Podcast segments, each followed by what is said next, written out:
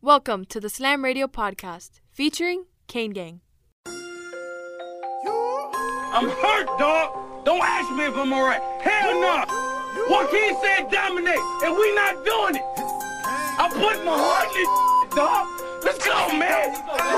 Let's go. Kane gang, Kane gang, Kane gang, Kane gang. You're listening to Kane Gang, only on Sirius XM 145 Slam Radio. Orange and green, that's Kane gang. Ready to storm 18? That's. Kane gang. Welcome, welcome, welcome, everybody. Thank you for uh, you know biding time with us over the last week. We had a we had a bye week per se. Uh, hopefully, we don't lose this week, Bird. But uh, welcome back to the Kane Gang Show here on Sirius XM channel 145 Slam Radio. Uh, definitely was a much needed R and R um, over the last week. Bird, how you feel about that week off? I'm feeling good, man. I'm feeling great now. Good to be back, though, man. There's been a been a lot going on, man. A lot of lot to talk about, man. We are we are close to kickoff, man, and I can't wait. Yeah, definitely. I mean, obviously today, moving forward, we're at 45 days. Shout out to number 45, Camden Price. Give another shout out to one of my boys who played back in the from 92 to 96, Twan Russell. Um, Howard Clark, you can kind of go on and on about those numbers. And, you know, I just tweeted something out about, you know, tomorrow, which is definitely going to hurt me. Um, of all my photos that I've had over all these years, I'm definitely missing probably one of the most important photos. And I honestly feel as the best linebacker to ever come out of the University of Miami, that'd be Dan Morgan. Um, but listen, you know that that's neither here nor there. It's time to move forward. So, Bird, over the last couple of weeks, we've been seeing some big lists come out about different things, different topics, different, you know, top strength coach, top, you know, head coach, this coach, you know, whatever the case may be. So I know you did your due diligence. You reached out. You brought on somebody. Talk to me. Who we got on the show tonight? We we got not only the the big game boomer, man, and I think during the offseason, this guy right here that we just brought up on the screen incites more arguments in fan bases. And I mean, I, I tell you, you go in the comments on any of these lists, man, you hear, oh, this list is garbage because it doesn't have so and so. And, you know, I can't believe you didn't put, you know, so and so as the number one head coach, you know. So we do we do have a couple that we got to take issue with here. Well, let's we uh, looked at, let, but- us welcome let's welcome him on the Yeah, show. So, for sure. you know, big game, big game, boomer. Welcome to the Kane Gang Radio Show. Obviously, we see you over there repping that, you know, maroon Oh, and yeah. white. So I'm going to start. I'm going to say, boomer. Sooner. There All we right, go. so, listen, all my Kane Gang friends, don't get mad at me. You know, listen, we're just having a little fun. Obviously, I'm repping that orange and green. Birds got the orange and green. But listen, man, we appreciate you taking your time. Let's talk about some of these lists that you have and and how did you come up with some of these lists? Yeah, man. So I, I really never really used Twitter that much until like the pandemic back over like Thanksgiving break and just kind of bored one day and started getting on Twitter and started just kind of messing, you know, talking trash to people. And it was pretty entertaining. And so once football season was over, I just kind of got was bored and just kind of started cranking out these lists and just was getting tons of engagement on them. And uh, you know, it kind of it's kind of turned into a hobby. It, I mean, I'm a big college football junkie, and uh, it, I, it, it's kept me entertained throughout the off season, and I feel like it's kept a lot of other people entertained as well.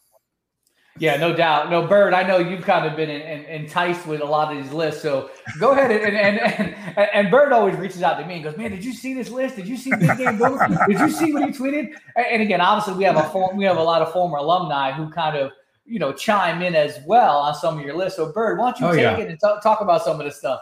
Well, Yeah. yeah. I mean, you know, some of them that came up, and, and really the, the one, main one we've been talking about recently was the, the the best defensive backs coaches in the in the country.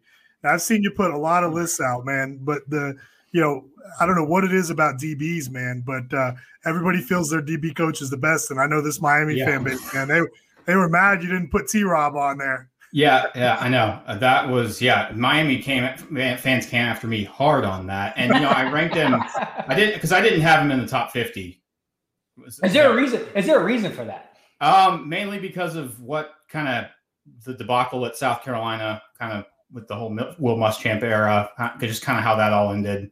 Um, I know he's a good coach. Um, I mean, you But, can't deny uh, that, right? Obviously, last year, Yeah. you know, he put in Jaycee Horn in the first round. Yeah, and, yeah, and he's you know, got, previous uh, years. Bubba Bolden uh, this year. That guy's a stud. Um, so yeah, he's a great coach. Um, but uh, yeah, that that's kind of why I, I left him off the list there. But yeah, I got the Canes fans, man, they really came after me.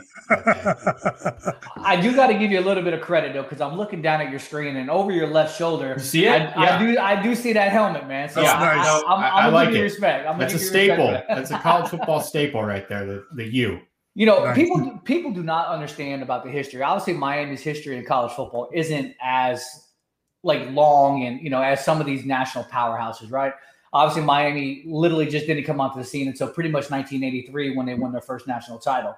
Obviously, they played again in '86, lost to Penn State, won a national title in '87, had a very very bad call against Notre Dame in '88, or they probably you know go back to back. But then they win it in '89, so they should have a three-peat there. 1990, you had your bad game against BYU to open up the season. Still finished really strong there. Winning in 91, lost to Alabama in 92. Like Miami owned college football for 10 years, right? No, no doubt. And then obviously through different things, they fell off the wagon, blah, blah, blah, came back on. But, you know, Oklahoma, obviously you being a big, you know, Sooners fan, um, I got mad respect for the for the them out there. I mean, especially with Bob Stoops and uh, you know, and now with Lincoln Riley, like it's it's amazing to see the talent. Obviously, back to back Heisman Trophy winners. You know, with with Kyle, uh, with um, Baker Mayfield and Kyler Murray. Like, you know, it's it's it's it's interesting to see. What is your take on the University of Miami as far as far as when they are good?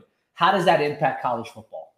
Well, I think it's great for college football. You know, I remember I was a kid, uh, but I will never forget that national championship game against Ohio State. What was it in 2002, Yeah, 2001 I was when they lost in double overtime and, or Yeah. whatever? Yep. And I feel I feel like ever since that game, University of Miami football has not been the same.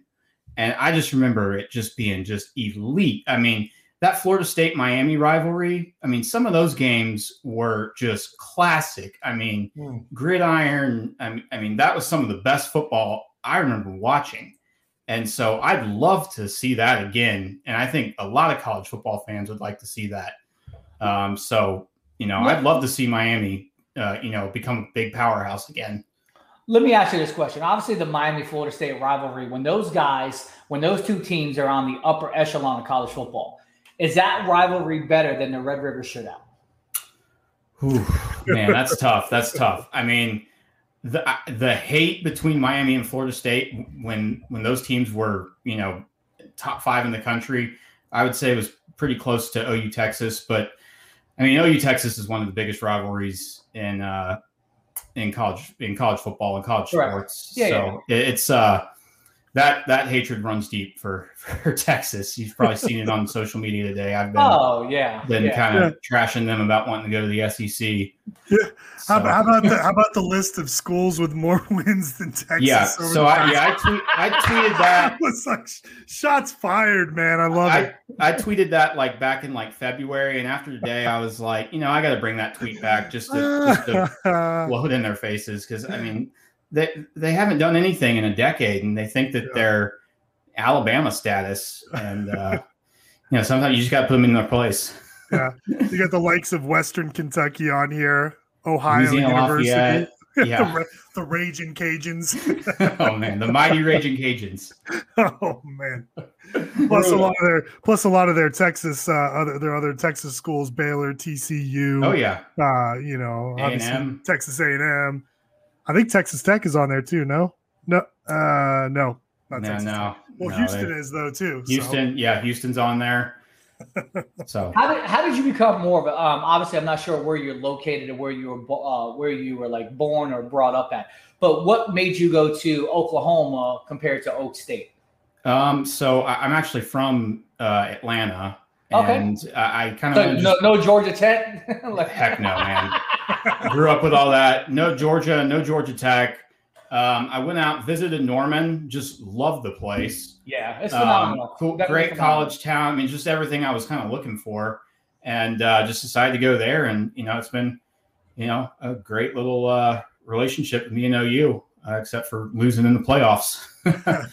but uh, yeah, my wife went to OSU, so you know we keep the keep the rivalry. I've got Boone Pickens Stadium in the background here, so we keep the uh, house divided going. nice. You know, speaking of that playoff game, you know, a couple years back, you know, I remember I was in I was in the Magic Kingdom. I was in Disney World watching that Georgia OU game. What a phenomenal college football game. I mean, you know, again, going back and forth though, but a great, great atmosphere. Obviously, I think that was in the Rose Bowl, if I'm not mistaken. Yeah, I was Um, there. I Oh wow! So uh, again, you understand the heart, like the heartbreak. Like I was at, you know, the old Tempe, the old ASU stadium in 02 against Ohio State. Like, Oh, you know, gosh. and growing up in Atlanta, seeing Georgia, which Yeah, man. My would be a my yeah, my high school buddies are they, they're still te- sh- shitting me up on text messages, just ripping me for that game. I Oh, mean, it's never gonna end. brutal, brutal. Yeah. So let me ask you this. So obviously, you know, going through some of your tweets and stuff, and um, the best college town in, in the United States. like, tell me how you. And I don't even want to get into the top ten right now, but I just want to know how did you come up with your list? So a, a lot of it, and I don't have my notes in front of me, but I, I look at, you know, for for a college town, the party scene. I think that's important. Um, the food scene, um, the bar scene, how the how the you know how the town supports the the university. Yeah, Um, you know, I also throw in uh, you know game day tailgating atmosphere because I think that's important as well. important, correct. Um, so those are kind of, those are kind of my kind of gr- you know criteria that I use, and then I just kind of try to you know there's no right answer. No, I just I try to I'm try sure. to make it as you know it's really just I put my opinion out there, and it you know everyone has their own opinion, and they you know. It, you see it; it just blows up on Twitter. Millions of people look at it and comment, and uh, it's fun though. I mean, I'm sure. um, You, Could you gotta you- love, you gotta love Alaska, the Alaska Nanook on there, and Hawaii. Bro, Yeah, Listen, well, I don't know yeah. Hawaii is not number one, right? Look, bro, you're looking at well, yeah, Hawaii. Hawaii. and like Nebraska, Wisconsin, and Minnesota, they don't have any like in-state like competition. So they're always they're either the worst or the best on any of those Yeah. like state lists. Yeah, like you- the Montana Grizz. Yeah, they're all, yeah. when you do your criteria, does does inbred coming to any of that? You know, Uh, because obviously Maybe there's a a bit. there's a there's a school in the north, like the northern part of the state that we live in, Florida. That again, when you're talking about bar scenes, you know, a lot of brothers and sisters kind of meet up in the park scenes. You know, so, I'm assuming we you're talking about we never- Gainesville. we never, miss, we never miss a chance you take shot at those guys, man. Believe that. it's all in good fun. Listen, you know, at the end of the day, like I went up there in 2002. I was up there in 2008, and it literally is a phenomenal atmosphere to watch college football. The Swamp is it's it's a great stadium. You're literally sitting close. You know, again, obviously like OSU and Stillwater, like you're literally right there on the field. So Yeah, um, as far as like a, a game day experience at the University of Florida, I, I think it's phenomenal. Um, and that's a problem though with the University of Miami. Obviously, that, it's it's tough, right? I mean, I don't care if it's if Miami and FSU, you know, again, they're kind of a down years, you're still going to sell that game out. But Miami could be number one in the country on a 58 game winning streak, and someone like Rutgers, like you might get 30,000 in the stands. It's just yeah. that's just South what- Florida I mean, the Hard Rock uh, Stadium's what like 30 minutes away from campus. about 45. Yeah, so that's just I mean that's tough to get a big draw from the students. Uh, They got they got to get to come bus, up right? So they, they catch on a bus. The bus takes them all the way up there. Obviously, the Orange Bowl, it was about eight to ten minutes away from from campus. Exactly. Yeah, So I miss the old Orange Bowl. Oh, you have no Yeah. idea. Like Some the old those girl, games. oh, miss Yeah. it so dearly, so dearly. Um, Yeah. But it, it's great, right? So obviously, um, I saw that list come out. I'm like, man, this guy literally has way too much time on his hands to be able to. and- again, like I'm a huge college, you know, football, like just like fanatic, and I can if I meet somebody, if I'm like I was in the Bahamas and someone said, "Oh, I live so and so," I'm like, "Oh, so you must be an Aggie fan, right?" So wherever they're located at, I kind of correlate it with college football because it's just Yeah, it's, no it's a conversation it's a conversation piece right so then you start talking and things like that but for you to come up with some of these schools like literally i would have had no idea like there- some of those schools even existed because Well, again it's I've got a pretty big, you know, base of, you know, fans that I kind of talk to a lot on Twitter. Fans from Yeah. every single school, and so I get input from from these fan from these fan bases. You know, Mhm. so I- you know, I, I like with like best. re- I, I put out like a best restaurant list in every college town. I have not been to every college town, so I, you know, I'll reach out to someone from Oregon to get the best spot in Eugene. Um, so that's kind of how I, I get those lists. People think I just I- I Randomly, just, you throw Google darts it. to the board, yeah, or just go to Yelp and pick the top top thing. Sometimes I do with Alabama. I don't know if you've noticed. I really like to mess with the Alabama fans and and uh, give them a hard time because they're so good They're- at football. You got to find something else to pick on them. They're another they're another kind of uh, inbred situation, I, I believe too. You know, So- Yeah, we all got them week one, man. Oh, you know? You know, and again, we could talk about this till we're blue in the face. At the end of the day, Alabama is still Alabama. Is it a prime time opportunity to play Alabama right now? Absolutely. Starting a, I don't want to say a true freshman, but a, a kid who's never played college football. You know, pretty much a whole new offensive line besides two guys. Defense is kind of depleted. Like if there was ever a time, like you don't have Najee Harris, you don't have DeVonta Smith or Jaylen Waddle, or you know the list goes on and on. Yeah, Like, and Miami's always been that team over the last couple of years, whether it be LSU or going against Florida, where we've always been like the immature or the young team. To where now Miami is that you know mature veteran team. team. Correct. So again, I think the leadership that we have, obviously, I think King is going to be playing in that game. I think he should be high ninety percent, you know, ready to play that, and I and I think that you know brings a lot to the table. And again, I think if you put Bryce Young on his back a few times, you know, maybe he starts to think a little bit too much, make some mistakes. So we'll see. But this is definitely an opportunity for Miami. Again, do I think you win? Hell yeah, I think you win. I'm not going Oh, to say that we're not. that. Yeah, absolutely, right? And again, if you do lose, don't lose like you lost to Carolina. Don't lose like you lost to Clemson. Like act like you you're, you're made to play in that game. That's that game doesn't make or break your season. It's moving forward into the ACC. Bird, I know we're up against the break. Uh, take us a break. When we come back, we'll be we'll be right back with the big game boomer. All right, you are Okay. listening to the Gang Gang Radio Show here on Sirius XM Slam Radio, channel 145. We'll be back in a moment. Yo, what's up? Baby, let's go. This is Tua Tagovailoa. Yo, Sway Calloway. This is Spice Adams. This is Michael, the playmaker everything. What's up? This is Grok, and you're listening to Slam Radio, Sirius XM. Yeah. There are everyday actions to help prevent the spread of respiratory diseases. Wash your hands. Avoid close contact with people who are sick. Avoid touching your eyes, nose, and mouth. Stay home when you are sick. Cover your cough or sneeze. Clean and disinfect frequently touched objects with household cleaning spray. For more information, visit cdc.gov/covid19. This message brought to you by the National Association of Broadcasters and this station. Good morning, amigo. Hey man, if, look, if they pick up Tua Nigga Manuel Apola too, I'll, I'll be fine with him.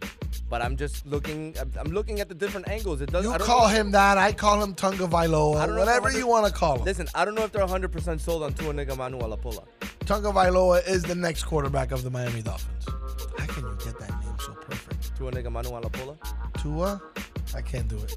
I'm done. Tunga Vailoa. Tua Nigga Manuel Apola. Tunga Vailoa. Tua Nigga Manuel Apola. Tunga Vailoa. Tua Nigga Manuel Apola. Tunga Vailoa. See? That sounds much better that way. Good morning, amigo. Weekdays, 7 to 11, only on SiriusXM 145 Slam Radio. We'll be back with Kane Gang on Sirius XM 145 Slam Radio. I'm Andrew Saul, Commissioner of Social Security. I'm here to warn you about telephone scammers pretending to be government employees. Some of these scammers may say threatening things like you will be arrested if you don't make payments or provide personal information. Do not fall for these tricks. These calls are not from us.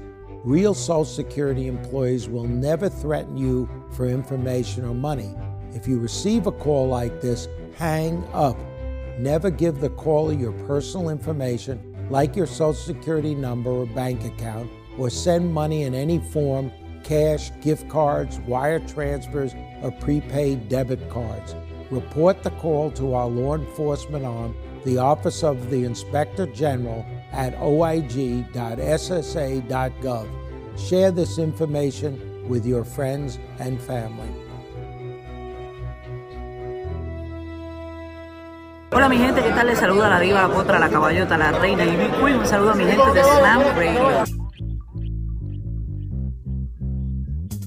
And now we're back with Kane Gang on Sirius XM 145 Slam Radio.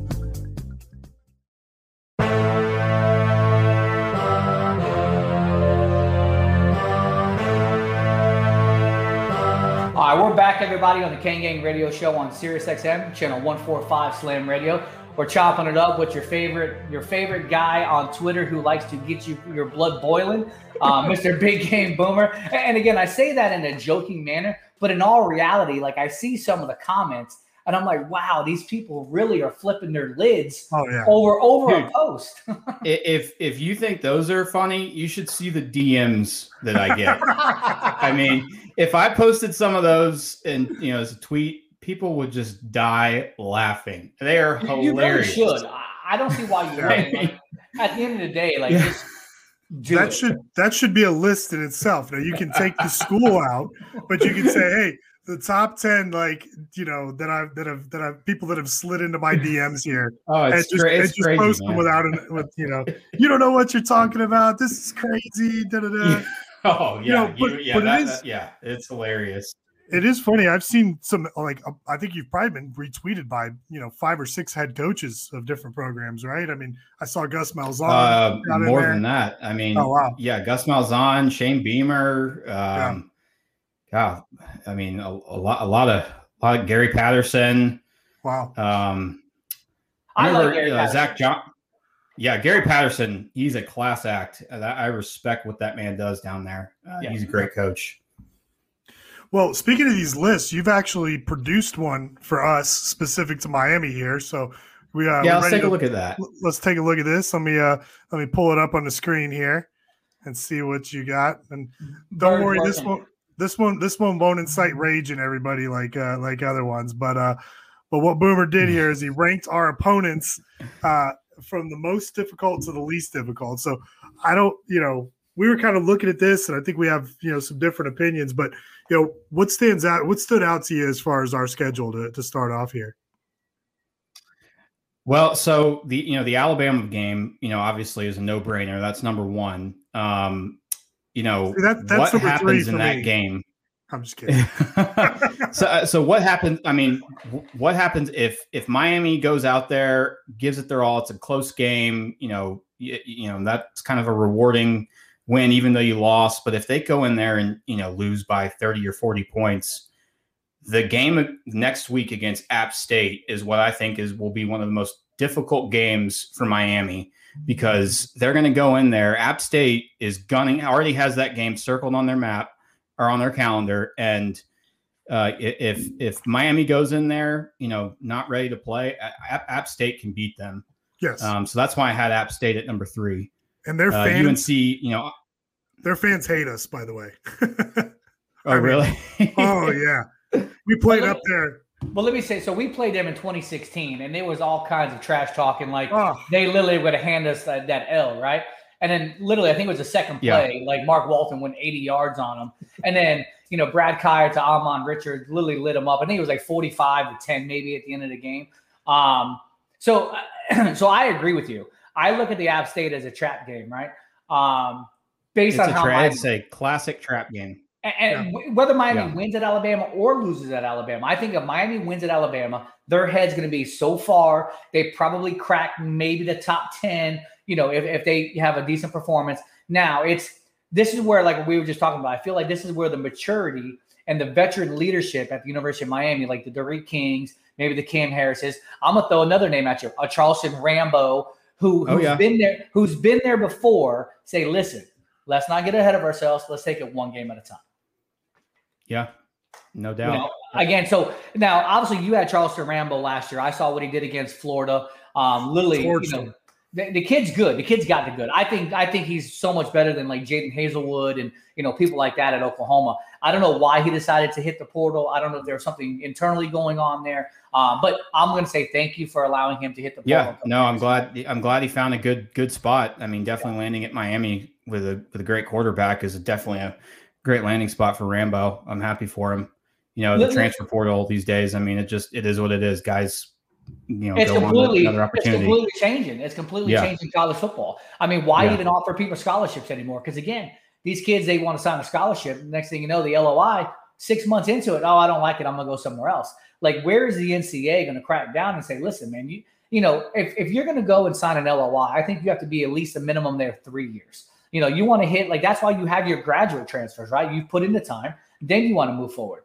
These kids are just making it so the NCAA is making it so easy for these kids to not put in the effort or put in the work. And if they're not getting any playing time, hey, I'm just going to transfer. Now I understand if maybe your position coach that you signed on to decides to leave, right? Okay, yeah, that's yeah, then that's a better excuse. If Right. you know he, they, yeah, I, I understand that. Um, But they're just literally the portal is changing, and we've been very, very well re- re- reciprocated and represented pretty well through the portal. yeah, Um, you got. I mean, both really OU and Miami have done well in the transfer Correct. portal. I mean, gosh, Baker and Kyler were both transfers. I mean, Yeah. I mean, we, we've been benefiting. obviously, you know, King and, and Bubba, um, KJ Osborn, Jose Borregales, you know, Tyrique Stevenson, I think Tyrique. he's going to have a good year this year. Correct. Um, let me talk to you about game number two North Carolina. I, I, and I don't think I don't even think this is a close game. I think to me Carolina should be down like eight or nine because again Really? they lost both running backs, both receivers, tight end. Who's Sam Howell going to throw to? And again, they don't have Carter and Williams to run the ball. Now, don't get me wrong; they still they'll probably still have. They've athletes. got uh, they've Chandler.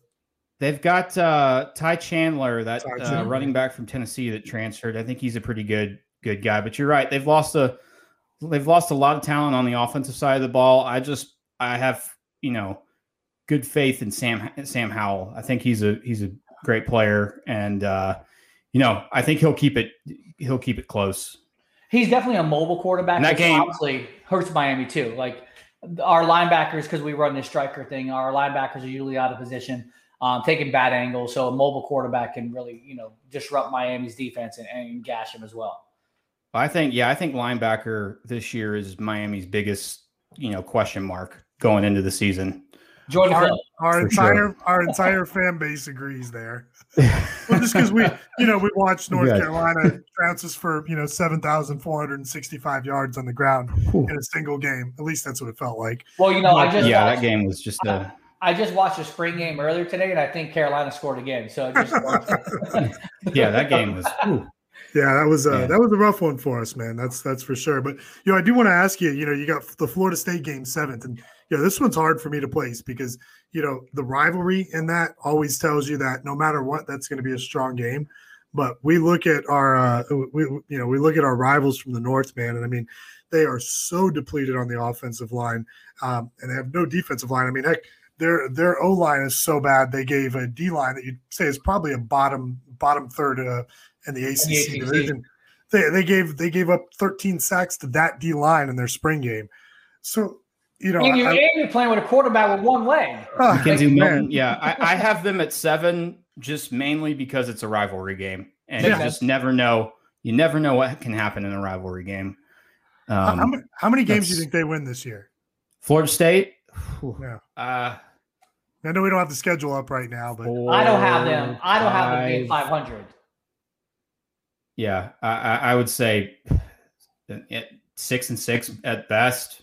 You know, is their ceiling four and you know? I mean, it's just crazy talking about Florida State like that. I Yeah. mean, man, how far they have fallen. Um, Well, I, I- no, go Go ahead. ahead, I was saying, I know we talk a lot about Miami, right? But what is what is your perspective and what are you looking for as far as OU and and Spencer Rattler? Because there's a lot of hype with Spencer Rattler. And, let me ask you this question in particular because it just came Yeah. up. Um, something I saw on Twitter the other day about Spencer Rattler charging like $150 for his autograph, right? yeah. Do you think that this whole NIL completely changes how student athletes, and I'm still going to consider them student athletes, treat fans? Yeah. Oh, no doubt. I mean, I think the the whole you know amateur athlete thing has completely changed. Now, do I think that these guys should be able to make money off their name, image, and likeness? No doubt. Um, but at, for college football, the whole landscape it, it's completely changed. I mean, I saw where like Texas A&M's running back Isaiah Spiller like got paid like ten thousand dollars to do an interview, or Bryce Young, the quarterback for Alabama, has already made like a million. He's a millionaire. Hasn't played a snap yet at Alabama. I mean, it's just it's crazy the, The- kind the of money real- these guys are going to get. Yeah, the, the real test is going to be when Arch Manning comes in too, because you know that's that's the generational quarterback prospect where he's the first guy who's really going to go through the entire recruiting process with NIL as a factor in it, right? And Yeah. I mean, the kid can go anywhere. You know, I mean, we know he's probably going to go to you know one of the SEC, SEC. schools. Yeah, I mean, he's that guy's definitely SEC bound. I mean, you know. Lincoln Riley may snatch him. You never know. Dude. If, if, if, if he does, I'm I'm I'm done, man. Because look, if, if you know, there's a lot of like undebatable, like everybody's like position you, right? And, Yeah. You know, we, we even we were exchanging DMs, and you talking about how passionate Miami is about tight end you because you know it's un it's it's unquestionable that Miami is number one tight end you. Oh yeah. Same thing with Florida- Oklahoma is Florida you. Florida fans will fight you guys to the death though about tight end you. Yeah, because they had one wide receiver go in the top. It's four. funny that you use the, it's funny that you use the word death and tight end. Yeah, Florida, yeah, I, I, don't- I don't want to Yeah. bring that one up. but Just Forgot about that guy. Yeah, throwing but that no. one out there. Yes. Yeah. So let me ask you this, uh, uh, Boomer. So obviously, when we when we have guests on the show, we like to do some some rapid fire questions and you know kind of Yeah. get some some input on like what you feel as obviously as a fan. Bird, you want you want to conduct the rapid fire? Yeah, let's let's go. Let Hit me pull up. I'm ready. Let's do quick. So, so all right, so we're, we're gonna start off with a little easy, and then we'll you know if you don't want to answer, man, you, you can pass on it. But uh, I'm all good. Let's go. all right, Kyler Murray or Baker Mayfield? Baker Mayfield. Baker, big Baker guy, huh? I got the jersey. I mean, I was at school when he was there. I mean, Did you was- did you go did you go crazy when he planted that flag at O- at, at Oh yeah, State? man, that was that, that. Yeah, I mean, I need to get a I need to get a picture of that somewhere in here. That was- That's legit. See, now again, Yeah. that, that is le- like legit like mantra. Like I have complete respect for somebody who says, I don't care what stadium I in, I own this. I'm gonna own this Yeah. field. I'm gonna plant it right here. Like Yeah, I got Baker's- I got respect for that. his swagger and just the way he care. You know, the, I mean, he he's an OU favorite. Uh, I mean, you ask any OU fan, they'll tell you Baker Mayfield. Nice. All right, Bert. So so let, us keep it going with that quarterback theme. Josh Heupel or Jason White? Josh Heupel, definitely. okay. Uh, yeah. Gotcha. Well, Gotcha. Bert, before you, let me let me throw this one at him real quick. Baker Mayfield, Baker Mayfield, or Spencer Rattler. Baker, May, Baker Mayfield. Oh, All right, just wanted, to, just want to clarify. Okay, good. Spencer, I mean, he's our QB, but I mean, Baker Mayfield, man, he was guy's I like I like Baker. Correct. Go ahead. Yeah. Bert. I like his I like his swagger. I mean, look, the U's known for swagger, and and Baker's He's, definitely he's got that. got- he's swagger. doing it in the pros too, man. Yeah. All right. who who is the most argumentative fan base when you post the list? Like who comes back at you the hardest? God, it just it really depends on who I what fan base I target. I mean, really every every every So list you- kind of kind of So has. you do target them a little bit, right? Yeah, I've kind of got a little thing with Alabama fans and Clemson fans. Um, I, I'd say Georgia fans definitely. Um, Okay.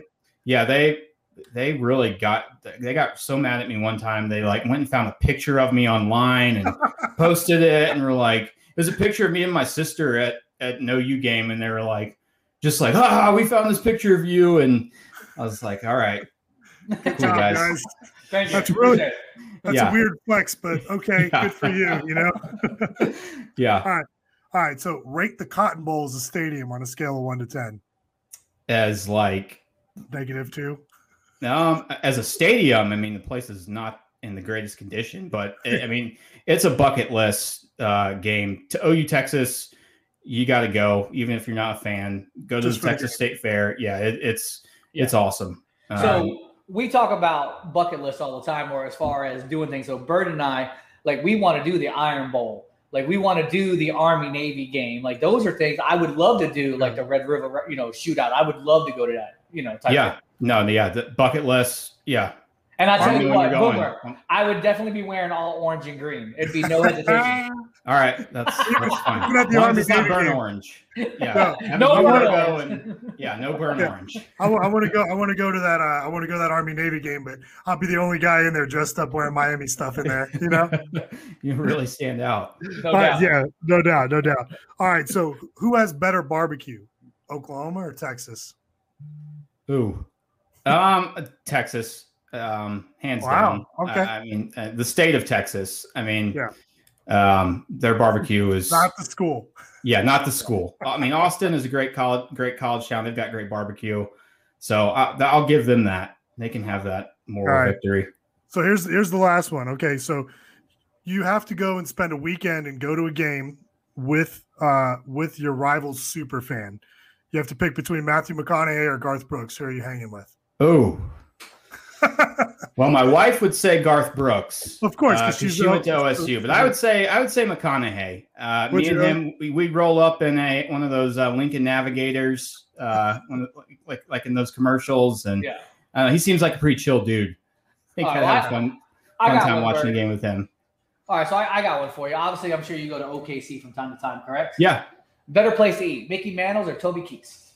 Ooh, uh, Mickey Mantles, but 100%. cost you- Oh, it's going to cost you like an extra 150 bucks for a Toby steak. Keith's, though. But Toby Keith's is not is great though. Yeah, to, I love Toby Keith's. It's a great spot. So I know we got about a minute and a half, Bird. So let me tell you a quick story. When we went up there in 07 for the game, we ended up eating at Toby Keith's in the in the afternoon, and then at nighttime we wanted to go to. There we go. We wanted to go to Mickey Mantle's at night. We couldn't get we couldn't get reservations at Mickey Mantle's, so we ended up going back to Toby Keith's later on the night before the game.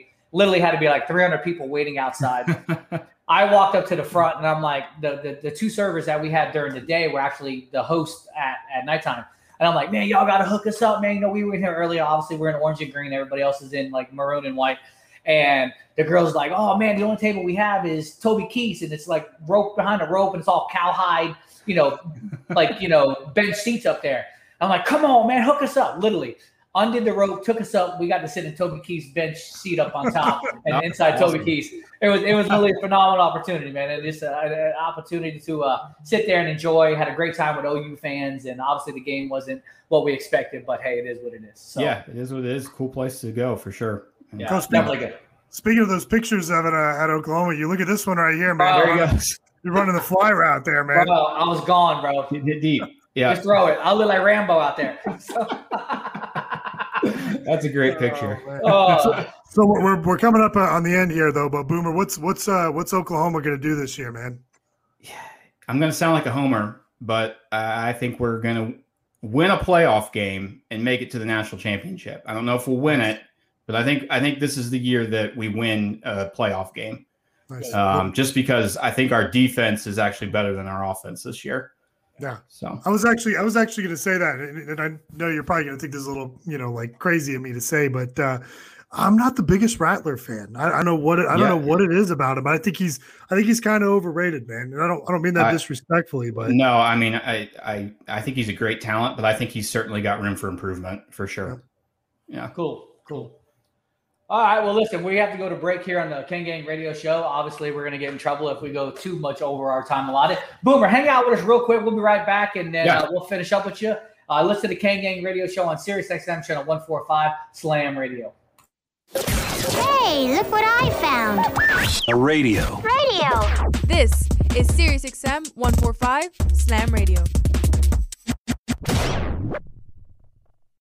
There are everyday actions to help prevent the spread of respiratory diseases. Wash your hands. Avoid close contact with people who are sick. Avoid touching your eyes, nose, and mouth. Stay home when you are sick. Cover your cough or sneeze. Clean and disinfect frequently touched objects with household cleaning spray. For more information, visit cdc.gov/covid19. This message brought to you by the National Association of Broadcasters and this station. We are strong, we are resilient, and we will get through this together. But these are stressful times, and it's important to also practice good self care. It's normal to feel overwhelmed, anxious, or afraid, but there is hope. Reach out to someone, connect with your friends, stay in touch with your community, and know that you are not alone. Learn more at wearebroadcasters.com/hope. Furnished by the National Association of Broadcasters and this station. Good morning, amigo. But you I'm see why it's a fine, bad idea to bro. do that? I didn't Bro, cry during the talk. Good thing, good thing you're gonna be home today, so nobody can see you cry. But I was fine. I didn't even cry. I was like, good. no, but the silence afterwards is enough, and then you give me me that puppy holding look. it back. You give me that puppy look you have. I'm just holding it back a little. Give me Good a thing little nobody can see you credit. crying tonight. I'm fine. Stay home, privacy of your own home. Watch it on Zoom. You, know, you can be a Richard sometime.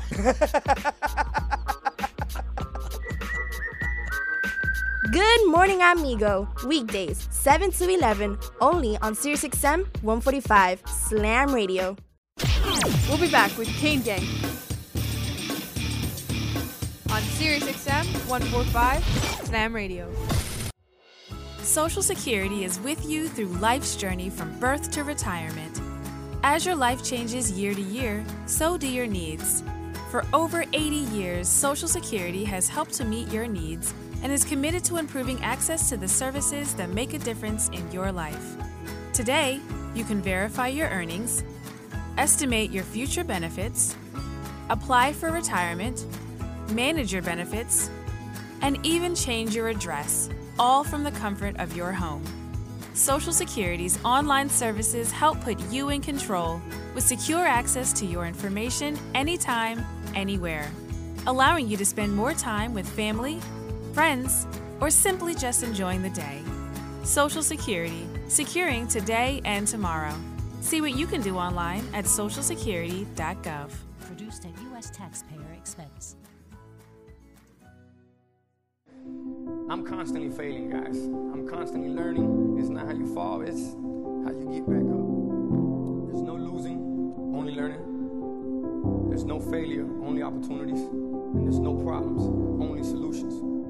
So to me, what failure is, failure is the mother of all success. But I really get motivated when people tell me it'll never happen. That, that to me is what makes me get up in the morning and go, what's next? I love people to tell me no. I love people to tell me don't, it won't, impossible. And uh, the word can't is the word can, and the word don't is the word do, and the word won't is the word one, and in the word impossible is possible. So what are you telling? You're telling, you know, you know that, that all they can do is learn and come back bigger, better, stronger, because all it's going to do is lead you in the right direction. See, if you're always winning, then you don't really understand what it is to win. You, you got to take those losses. You got to take those hits. There's got to be the valleys, the peaks, the ups, the downs. In order for you to, when it does happen, you go, wow, rico. You know, this is what it's all about.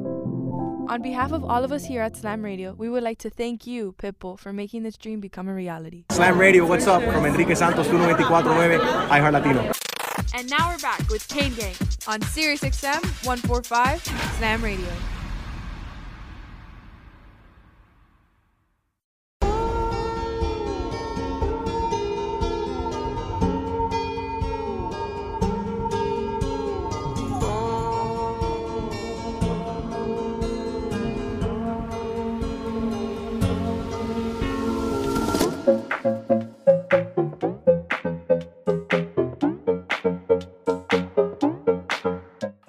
We're back for the third segment here on the Kang Gang Radio Show on Sirius XM Channel 145 Slam Radio, chopping it up with the Dirty Bird as always. Also, we got Big Game Boomer, Boomer Sooner, and uh, Yeah. listen, it, it's been a great, it's been a great, you know, two segments so far going into the third, and you know, you know, looking at those couple pictures back in 07, first of all, I think I was about 40 pounds lighter than I am today. Um, I was. I was probably running like if I was running 100 over there, I'm not sure what I was doing, but the opportunity just to go on college fields, and obviously you can see people in the background, like so they didn't care that we were there, but like man, just just a, an awesome experience to be in Norman, um, being able to go see the stadium, obviously watch the game, uh, but to get on the field, right? Like uh, those are some That's pretty that you- cool. Yeah, those are some things that you never ever get to do, right? As a college fan, like, oh man, I get to get on that field. But the stadium being right in the middle of campus, like people use that as a cross, like a cross. That's yeah, that's what I was about to say. Like uh, when I was a student there, I'd park in the parking lot, you know, on the other side of the stadium, and I'd literally cut through the stadium every day to go to class.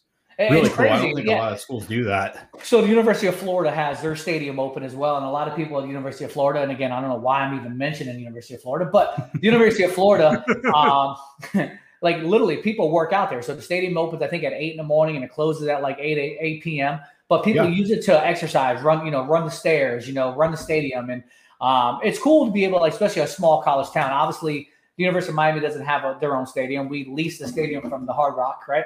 So Yeah. we wouldn't have that opportunity. But we went to oh, we went to Ohio State um, in 2010, and I was able to get on the field, like on the 50 yard line at Ohio State as well. So Really? um, I, I got to go on the field in Nebraska. We went out there in 2014. So those are always like my bucket list is like you know trying to get to the stadium, get there the day early, and be able to get on the field and take a picture on the field. Like that's that's pretty cool when you. That's awesome that you've been to some some marquee places for sure. And, and we've lost almost at every one. So I Hey, it's all right. It's check off check off a stadium that you've been to. You're like Eddie. You're like Eddie Mush from a Bronx Tale, man. Put put him in the bathroom. put him in the Oh, bathroom. gosh. So How, how many road games have you been to being a Sooners, a Sooners fan?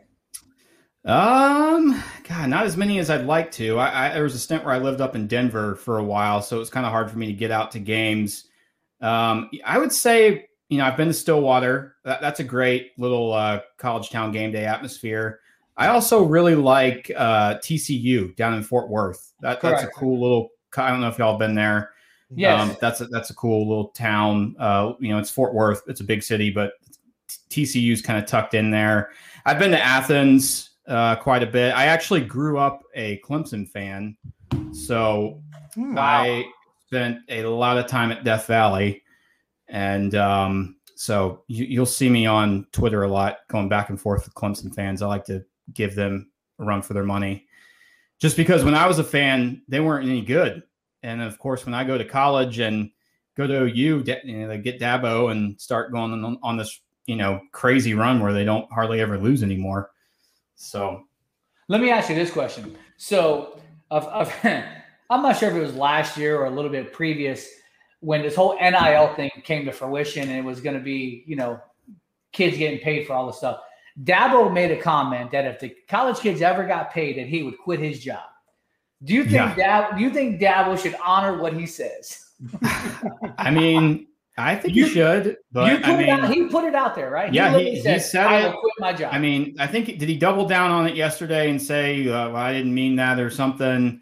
I don't know what Um, he said, but to me, Yeah. Hey, your words, not mine, man. Yeah, I think he said he said something. Uh, he, I think he was trying to talk it down yesterday at the media uh, day for ACC, but yeah, I, it's completely changed since he said those made those comments for sure. I wouldn't have said that if I was a head coach.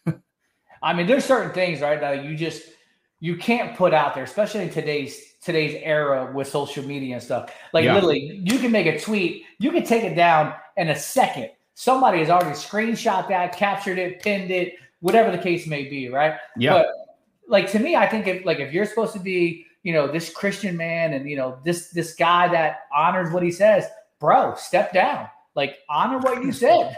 yeah, I Make- think a lot of con- make I think a lot of fans better. in the I think a lot of fans in the ACC would be happy about that. Oh, we'd, we'd be oh, For fine sure. with that. Yeah, I mean Clemson's just a powerhouse. God, they Still- just Yeah. Yeah, they're they're going, man. But you know, it's it's good to have that in, in in your conference, right? So Yeah. you know, speaking of conferences, though, right? Some some news came out today, right? And the schools are are dancing around. And I know you were all over this with with Yeah. your Twitter account, but what are your thoughts on Oklahoma and or Texas joining the SEC? So, you know, I'm indifferent. Um, if we go to the SEC, great. Um, I, I think it's tough tougher to make it to the college football playoff, but you know, from a fan's perspective, we'll have a lot more better games uh, to look forward to. Um, but you know, I'm more of a fan of the Big 12 expanding um, and just adding more teams. Um, I, I've even tweeted out that like I'd love for UCF in Miami to join the Big 12. Um, I think that would be an interesting little combo there to have two Florida teams in the Big 12. Um, just because I, I think UCF is a sleeping giant. Once they get in the Power Five conference or once we expand to the playoffs, 12 team playoff, they're going to take off. I, I think they're kind of, and you guys will hate me to say this, but I, I think they're kind of like the Miami potentially of like the 80s, kind of So- just coming out of nowhere. you know, and, and not to say that I agree with you, but you do make a valid point. Mm-hmm. Like obviously with Josh Heupel there over the last couple of years, they've kind of built something there. But I think he can only take them so far. Now, getting somebody like Gus Malzahn to come to Central Florida, obviously we had Travis Williams come from Auburn to be the linebacker coach. Decided to go, hey, take the DC coach to reunite with Gus Malzahn. I think, not saying that they're going to get the Miami, Florida State, Florida rejects, but a lot of kids like Central Florida. So Yeah. they can definitely build something up there. I, obviously, I think are they are they the fourth best team in the state? Are- Are they better than Florida State? Not talent wise, right? I think talent wise, Florida State still has the upper you know edge on a UCF, but I do see UCF climbing the ranks and and, and really causing problems, you know, there. UCF would Yeah. slap the teeth out of Florida State's mouth this season if they play. I, yeah, that's what I was about to say, man. I, I think UCF they would Who's their quarterback? Gabriel, right? It's Gabriel. Dillon Dillon Gabriel, Gabriel. yeah. Could you imagine him it. against McK- him against McKenzie Milton? Just like again, just I, well, I want to see. I want to see these these in in state matchups between these Florida teams more often. Yeah. I, yeah, I'd love We to, do too. to see. Yeah, UCF against Miami. I'd love to see. Yeah, Miami play Florida like every other year or something. I don't want to play Yeah. FIU anymore. yeah, Well, that's we gotta right get down the block. We gotta Uh, revenge for that. no, listen, you, you Hey. have nothing to gain by playing that game at all. Yeah. Just like Yeah. La Tech, you had nothing to win by going to Shreveport or wherever you went to play La Tech. You should have that was canceled a that, bowl- game. yeah. Uh, you should have canceled that bowl game. Just look, appreciate it, no thank you, and just kept it moving. So, so that was obviously a dark night in our program, right? and I'm going to tell Yeah. you right now, like FIU sold their souls, like gave up their their firstborn children, whatever they did to win that game, because they haven't won a game since. They, yeah, I mean, do, is there much of a fan base down there uh, For for FIU? FIU? Yeah, They're There right. is, I mean, yeah, they're, yeah. they're decent. They're They're, decent. they're, they're respectable. I mean, you know, and look, a lot of you know, Butch Davis obviously coaches them, and yeah. you know, uh, Kevin Beard, I think, is still over there. Negative. Uh, No, Brandon Harris is there. Oh, Um, Brandon Harris. Yep. Joel Rodriguez, Joel who's, Been, on- Rodriguez. who's been with us a bunch, and we love Joel. And you know, they're, they're doing good things, man. I've got a, a friend of mine um, up in up in this area now. His son just signed on to play there, and you know, he's having a really good experience. So, you know, like you know, good for them. They'll, they'll have, Yeah. They might have four wins. So Yeah. again, you know, why why would they? Why would those schools like OU and Texas p- potentially even think about going to the SEC? Texas has their own contract right now with.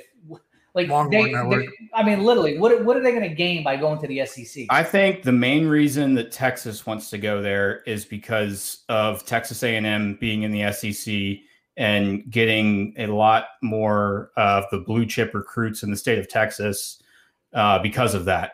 Yeah. Um, Texas A, I mean Texas A&M has has since Jimbo's been there has been done very well in recruiting in the state of Texas and I and think outside of Texas. Yeah, They and- yeah, I mean, they came to Jimbo- Miami. They came to Miami. and Got uh, they got a Dalvin. Cook, Well, no, no, no, no. Well, I'm talking about at A and M. Um, Oh, They just got one of the uh, man. What is his name? Whatever. They just got a running back out of Central. Amari- Amari Amari Daniels, uh, stud, right? So Yeah. and, and I think that's a great point, Boomer, because again, SEC is going to generate a whole lot more money than the Big Twelve.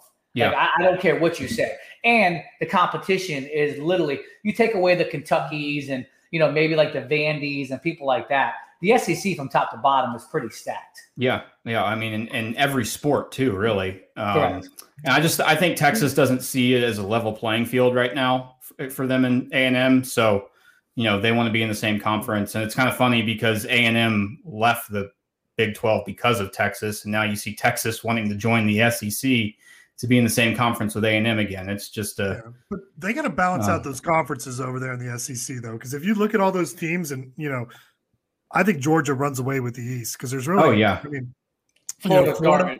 I think. Flor- Well, yeah, I, I think Florida is going to finish fourth or fifth this year in the SEC.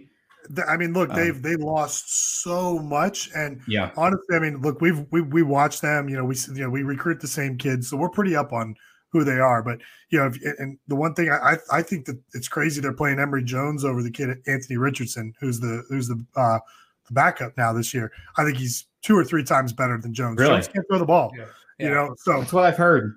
they're gonna they're gonna be in a lot of trouble this year, I think. But then you look at the other other teams. You know, Tennessee is an absolute dumpster Oh. fire. Vanderbilt's probably going to be in its worst of uh, you know worst situation in the past five or six years that it's been in. Yeah. Uh, Missouri, you know, sometimes Garbage. they you know they might do a little something, but you know all the talent in the SEC is in the West. Yeah. So I mean, obviously Yeah. Alabama, LSU. Now again, depending on what LSU does, um, A&M. uh, A&M. LSU's See, a wild card, man. Yeah, They're- and, and they're a I think A wild and card. M. I think A and M. Ever since Jimbo left Florida State, and I was glad that he left Florida State. But Oh, what bet. he's but what he's Yeah, we building over at it, yeah, but what he's building at A and M, you can't deny it. You know, again, last year they finished fifth. I think they probably should have been able to squeeze in and play in the playoff game at number four. Would they have won? Probably not. But I think that they deserve the opportunity to play in the CFP last year. So talking about the CFP, Boomer, what is your take on maybe expanding to up to twelve teams? I'm not a fan of it. I I mean, I- I'm a fan of expanding to maybe six or eight, Or but eight, 12 is just yep. too many. Yeah, I mean, I, I, think, six. I think six Yeah. is, is probably that cutoff because anything after six, it's literally like if you're going Alabama against maybe say I'm just throwing who- like a TCU at number seven or number, you know, like it's just it's not Yeah. even fair, right? Like yeah, it's and it's just going to be too many games. We're going to be dealing with the NFL playoffs. Yeah. Um, kind of dealing with that. So who knows what day the games are going to be played on.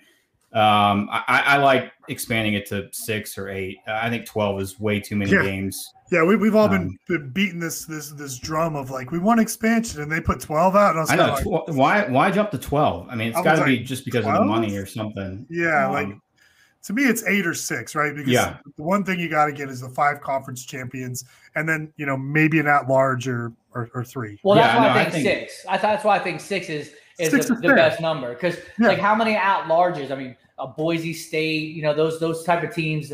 You know, Central Florida a couple years ago, they probably they would have got their asses waxed. But I mean, again, it's one of those things where you Don't know, tell them again, that. But you put them in there and then they get waxed. They're not claiming like, hey, we're national champions Yeah. because we beat Auburn and Auburn beat Alabama. Like, So come on. yeah, I mean, I, I think eight. You take the five power com- power five schools, then you take two at large, and then you take the best group of five team. Um, Yeah, see, that's so kind of the group way I five- was. the, the group of five thing though, at it. man. Like, like you know, like look, we all have opinions on this stuff, right? But the, you know, the group of five stuff, they just don't play anybody, man. I mean, the the the level of of talent that you're playing week in and week out is just Yeah. it's it's such a big gap. It's that I different. just- yeah, I just You know, think like I, I think, think Cincinnati. that Cincinnati Cincinnati, last team year. last year probably Decent. was Yeah. decent. I mean, they But it's not beat like a coastal Car- yeah, but it's not like a coastal Carolina, you know, those type of schools. Yeah. I mean, look, you you might be able to run the table. Again, you, you got past who was it, BYU last year, that was kind of, you know, pretty good and they And ended they up lost to. Liberty in the bowl Yeah, game. I mean, come on, man. Like honestly, it's one of those things. So yeah. yeah, well, definitely, man. So, well, listen, Boomer, man, we appreciate you taking uh, you know a good hour out of your time. I know. No, you're- I appreciate you it, man. Um, we definitely would like to have you back. Maybe like to get you back right before season kicks off. Yeah, no and, doubt. uh, Just, you uh, know, talk about some other stuff and see, kind of get a prediction, especially when rankings come out, kind of see where they fall. And uh, we'd love to have you on and talk some more Yeah, stuff about no that. No doubt. I appreciate you guys for having me on. Yeah, can No, you tell fun. everybody? We tell everybody where they can find you at on Twitter and IG. Yeah, I'm you uh, that? at, at Big Game Boomer uh, on Twitter. Uh, I've got a you. I've got. I'm starting a show here in a week or so. Um, so if you can find me on YouTube as well and subscribe, uh, gonna have a good time. I'm gonna have you know players, coaches, media folks on there, just talking ball like with these guys. So Yeah. should be fun.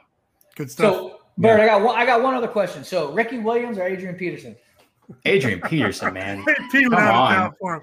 Hey, Pete. Don't even. Don't Hey, even. Peter, That's hey, not Peter even a DeMarco question. Murray. Oh, Adrian Peterson. Oh, oh man, Adrian Over- Peterson was a, A on freak. completely other level. I mean, that Correct. dude, he was a He still is. Freshman. He was a Yeah. freshman. And I remember him. running over guys. Yeah. You know, I looked at the uh like you know now that uh the Cam Akers went down, uh looked at the list of people to replace him, and you see two names on there that jump out, and they are Adrian Peterson and Frank Gore. And those guys, Those guys You know have been what? playing since I was Forever, in man. middle school. I love it. I love it, man. Yeah. Well, good, good. Well, big game boomer. Thank you so much for joining us tonight. Enjoy the rest of your night, man, and uh, you know keep tweeting away, man, and we'll keep following you, and we'll Oh, yeah. tweet back at you. So No uh, we're gonna go to break here on the King Gang Radio Show. Listen to uh, the Bird, my, myself, and Big Game Boomer. We'll catch you guys in a minute. All right. Thanks, guys.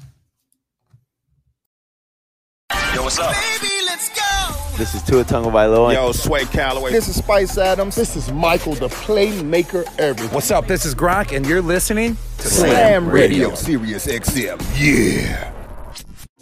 There are everyday actions to help prevent the spread of respiratory diseases. Wash your hands. Avoid close contact with people who are sick. Avoid touching your eyes, nose, and mouth. Stay home when you are sick. Cover your cough or sneeze. Clean and disinfect frequently touched objects with household cleaning spray. For more information, visit cdc.gov/covid19.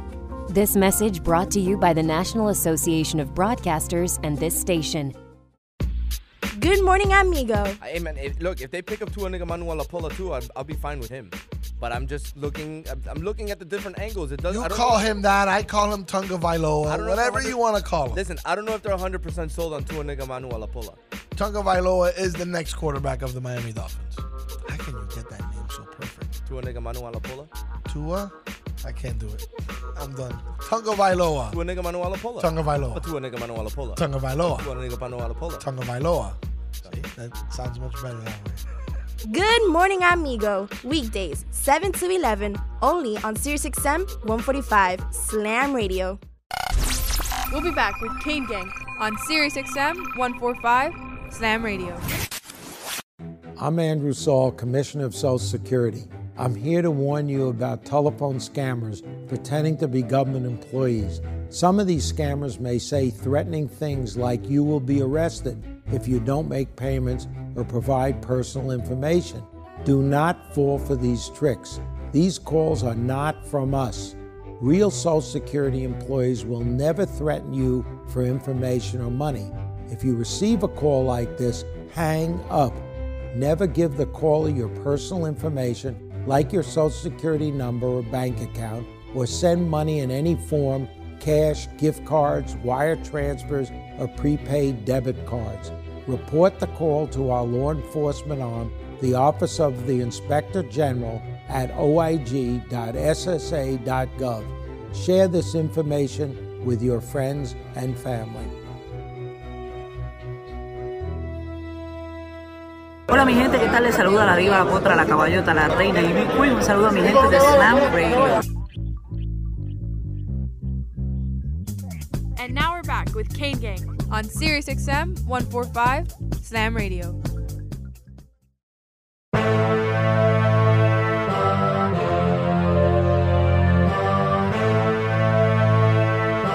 All right, man, we're back here in the second hour of the Kane Gang Radio Show with your boy Dirty Birds, your boy DC.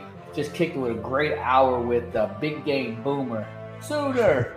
You know, talking all kinds of things, man. Listen, what a great, great interview. What a, what a great type of content that that guy pushes out as far as just making crazy lists of different things and getting fan bases fired up, right? I love it. I love I love how people get fired up because you know the same people that will that will go and talk call them crazy when you put their school on top for something are going to go out and retweet that and be like, "Oh yeah, you see us, you see us, you know." Well, I wonder. this is just speaking hypothetically, and I probably shouldn't even bring this up. I wonder if he's going to bring something up about Avantae Williams. Mm. Bro, unfortunately, another potential, you know, I don't want to ever see use the word superstar because a lot of these kids, they're just they never pan out, right? So you, the Yeah. kid's never even played a down at the University of Miami, and is dismissed from the team. Sucks, man. I mean, look, uh, you know, the the circumstances were awful. I mean, anytime you hear that that type of situation happen, you know, and and really the sad part is when these things happen, you only hear about it when it's a when it's a famous person doing it, but it happens all too much, Yeah. you know, across the you know across the world and across the country, man. So, you know, um, but you know, I I will say this. I mean, you know, if you are an athlete, high profile high school athlete, you know, any member of a college team, any member of a professional team, you got to have the awareness and the control uh, in a situation to know just when to just walk out of there, no matter what the other person did, no matter what they said, you know, no matter the situation, you got to know just to, to to walk away and leave the situation, man. And I know that's easy for for me to say as a talking head on the other end of this thing, man. But you know, um, you got to you got to do like uh like what's his name uh, Haskins uh, did the did a couple weeks ago, man. you know he whoa, Listen. not it. you ain't gonna get me on this. I mean, you you can't be pulling Ray Rice's, you know, for for situations. And, and listen, and, and to his defense, right? Like again, don't know all the circumstances, don't know all the um, logistics into it. Who knows? Maybe. And, and do you want to get the benefit of that? Absolutely. But you know, maybe it was self defense. Maybe she kind of you know went at him for like those are things that you just don't know. But I never think that it's right. So let me ask you this, Bert. At any point, if if your wife, your girlfriend, your mom, your sister, whoever the case may be, Lily starts to just throw blows at you, at what point do you defend yourself? Or do you defend yourself? Just just just asking. You know, um, I, I mean, you know, I would never say to like, you know, go off and, and, and cold cocker, you know, or, or, or punch or anything like that. But I mean, you know, I, I think, I think, you know, kind of restraining somewhat, maybe, maybe okay. I mean, you know, it, it's tough. I mean, you know, I'm I'm fortunate enough that you know when when my wife and I do disagree, you know, it, it, it, never gets anywhere even remotely close to that level, or Yeah. you know, even has hints of it. So, you know, um, I mean, I'm I'm blessed in that with an amazing woman, but you know, um, man, it's it's tough to say what you do in that what, what you do in that situation. But you know, I, I think the only thing that that that you probably can do is is is have the wherewithal to just walk away, man, or just just leave the situation. You know, well, and- and this is where I feel like, where is your teammates? Where is your leadership? Like, like obviously the kid's in, in a situation where, if I'm not mistaken, and I could be wrong, I think he already has uh, three kids. I'm not sure if this was going to be his fourth kid potentially. If this individual was, you know, uh, a lady carrying, you know, his child, or, or but it's you're 19, 20 years old with, you know, situations where I'm like, wow, man, like, wh- where where is the the parental figures in these kids' life? Where are the coaches at? You know, maybe the kid needs some help. I mean, obviously, you and I talked about this in the past as far as Avantae. I never thought that the kid would step foot or even on the field. Obviously, there Yeah. was some some situations there that uh, you know potentially you know had some injuries, and I never thought that he would step field on the field anyway. And then again, it doesn't really hurt you because he's never really done anything.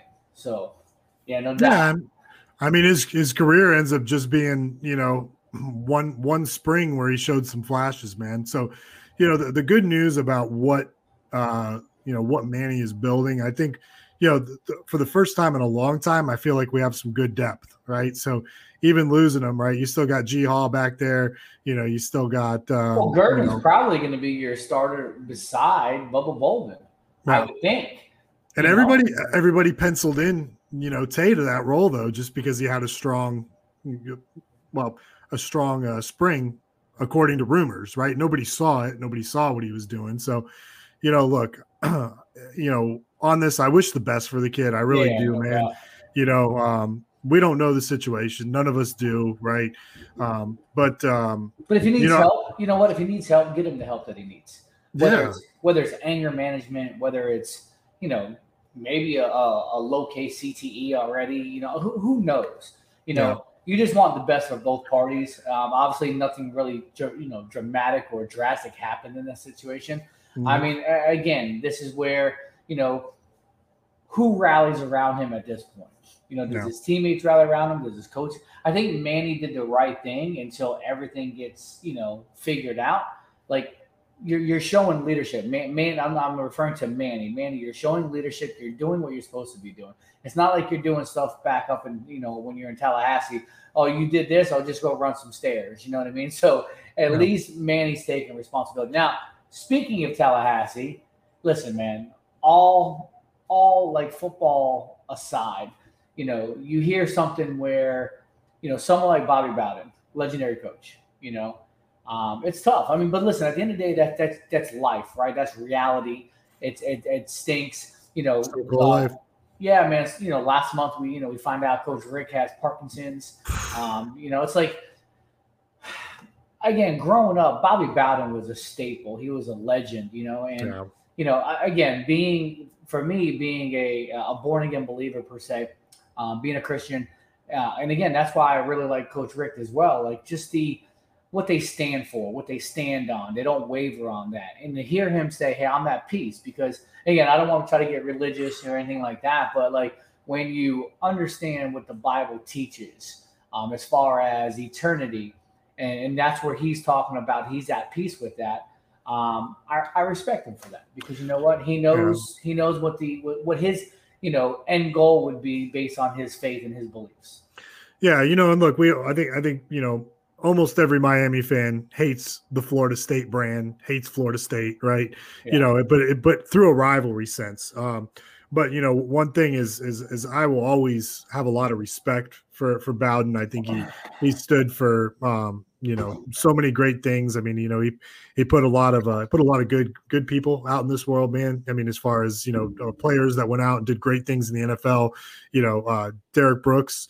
Uh, uh, Dunn, you know, those are guys that that I mean, you know, hey, they may have played for our rival and everything, but you know, I have the Good utmost people. respect respect Yeah, for them. people. And, and I think Bobby probably had a lot to do with the shaping of them as as men in a, in a really formative time of their lives, man. So, you know, I give him all the respect in the world. It's it's sad to see him go.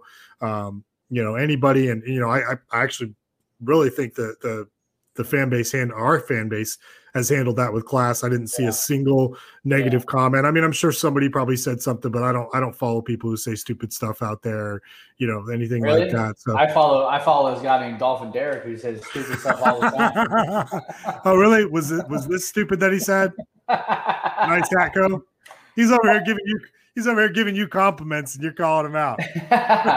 Derek's my dog, man. Like Yeah. there, eh, it- there's legitimately people I, I, I call family, man, and Yeah. um, you know he's one of those guys that I, I would really call family. You know, I, kind of get on, I, kind of I, I kick it with him. You know, he came down last week and we went to dinner, and you know it's always good to see him. And obviously, you know, seeing Ethan grow up from when he was little and now he, Yeah. Ethan's becoming a teenager and things like that, man. So I see good, uh, man.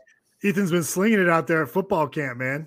Uh, yeah, man, he's playing against eight year olds, running running the rock, bro. Like, you know Nice. I mean?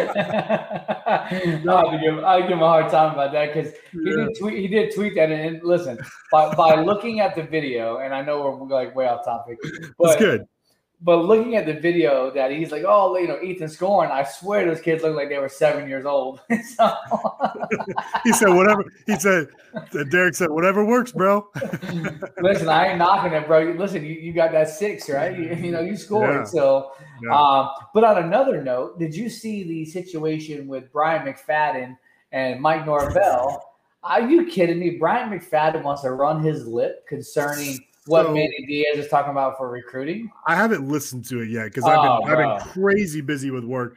But I did like scroll the comments. I couldn't open it because I was on a conference call, and you know, I mean, you know how everybody is on these conference calls, man. I mean, you know, I'm I'm paying attention. I'm doing my job. I promise. If any coworkers are listening, but uh, you know, uh, you- you're, you're scrolling, you're reading it, and everything.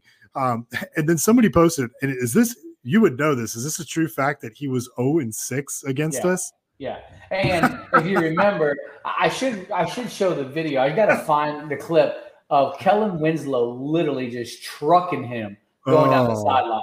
You That'd know, be a good one. Yeah, I I just listen. You want to run your lip, and again, he's a local kid from here, from Broward. He went to McArthur High School. I know his Yeah. stepdad pretty well. His stepdad works in the electrical, uh, you know, kind of supply houses. So I've known him for for quite a while. Um, but there's just certain things you just listen. You want to have your coach on. Listen, hype your coach up. Talk about recruiting. But Lily, you, want to start like you know shots fired and start running your mouth, bro. Like Lily, you did nothing when you were at Florida State. Yeah, I mean, and, and look, you know, I actually I had a I had ACC network up on the uh on the screen behind me, you know, just uh during the day and everything. Yeah. And their spring game came on today, and uh Oh.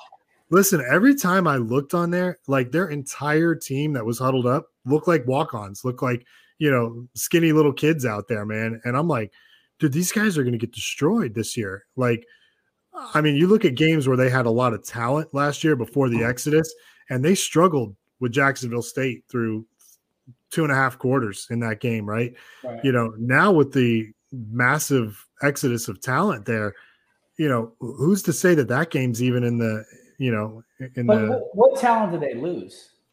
Oh, dude, they they lost all, all kinds of people. I think they have two or three offensive linemen. Um, I could I could pull the list. I don't know all the names know. off I'm the top like of my like, head, but le- like legitimate talent. Who did they lose? uh, Terry, uh, Marvin Wilson, yeah, Tamorrion Terry was a joke. He didn't do anything. Marvin Wilson didn't. He should have left a year prior. Um, I mean, Marvin Wilson saying. got Marvin Wilson got pumped. I think, you know, probably the last three times that we played him. But uh, Well, that's what I'm saying. Yeah. Like when you talk about talent, like yeah, I think there's talent there, but nobody lived up to the hype that they were supposed to be. I mean, Yep. you got Tamorrion Terry, who's I don't know six four. Like he's literally getting getting like just gassed by like Te'Cory Couch and stuff like that, who's you know five eleven. So I, I I mean, when you look at the the the influx of people that go to Florida State, now did you see that Travis Hunter is the highest rated cornerback in the history of rankings? I can't say I disagree with it, man. I mean, I've, I haven't seen a weakness in that kid's game, man. So he uh he literally like I think it was like nine point nine eight and second place was Ted Ginn. Um, wow. And, and then it went down the list, right? Like, but it's just he's the highest rated corner ever to be ranked. Yeah. Yeah. So here's some here's some names actually uh, for for guys that have went in the portal for them. Uh, AJ Lytton, the safety, uh, Deontay Williams, uh, edge rusher, uh, Chaz Neal, um, uh, Raymond Woodie, right, who's who was a four star kid, James Blackman, right, which we all know, uh, we all know him. Um, Warren Thompson, the wide receiver, who I mean had just countless issues there. Uh, La'Damian Webb, the running back. Uh, Cory Durden, right, the defensive lineman who was a starter for them for a while. Um, Jaiden Lars-Woodbey was out of there. Andrew Boselli, Tony Boselli's kid, Cyrus Fagan. So, I mean, you know, uh, Now, Jay of- Williams, Out of all those guys, you know who I know? James uh, Blackman. James Black. Well, DJ Matthews, you know, DJ Matthews, he left for Indiana. Yeah, he scored a touchdown against Miami on the punt return. So I know that Yeah. one. Yeah, but I mean, I'm just saying, you know, so these were, but even if you know they weren't like all star caliber levels, these were like starter level Was, uh, contributors for them. Was Travis Rudolph on that list? Whew. no, no. Tra- Travis and Tamorrion are going to be going to be sharing lunch together. I wonder, I wonder if they're going to be pen pals. Would you, could you imagine? couple couple wide receivers who wore number 15 at Florida State. oh, bro, that's brutal. Yeah. Speaking of 15, again, Avantae Williams, just throwing that out there. So Yeah. I yeah, but you know, I guess there's been good and bad on 15 because Tay was supposed to continue with that 15 for us after, you know, Greg and, and Phillips and, you know, some of the other guys you're, forgetting won. one- but- you're- forgetting one of the best guys to ever wear number 15. Jaron Williams. No. Who? Come on, give me some 15 numbers. Oh, man. I hate when Come you do this to me. You put Come me on. on. the spot, man. Come on, bro. Ah, hold on. 15, 15. Ah, I don't have it right now, man. Who you got? You got Brad Kaaya. You got, Oh, Michael, yeah. you got Michael Badgley. You Yeah. got The Money Badger. You got Buck Ortega. Buck Ortega. You got Kenny. You got Kenny Kelly. Come on, man. You got to step your game up, Bird. See, that's the thing, man. You put me on the spot with these things, man. What do you expect me to do? Listen, if you ask me those questions, I'm legitimately ready to go. I know. I did get I did get a I did get a message today um on a uh, I got an Instagram message from somebody that said I'll take a picture with you anytime. Uh, I know where you're going with this one. Bro, it actually made me feel good. The goat, man. Bro, I'm telling you. uh, Number 44 is Well, yeah. it can be listen, you can debate this, right? Like and, and I I think we really should put a poll up on this. Who's the best middle linebackers that ever played the University of Miami? People are gonna be like, oh Ray Lewis. No, bro. There's there's No, no all there's no there's not even a debate when it comes to that position. Dan Morgan was an animal, man. I Absolutely. so I watched the 2000 game, and we have to go to break. I watched the 2000 game today, just a little bit against FSU. My man had four fumbles, interception, like tackles galore. Like it just he was ridiculous. And then he didn't even play the second half because he had needed IVs. So that's how that's how amazing that guy was, especially in that game alone. So listen, let's go to break. Uh, you're listening to the Kane Gang Radio Show here on Sirius XM channel 145 Slam Radio. We'll be back in a minute. Hey, look what I found. A radio. Radio.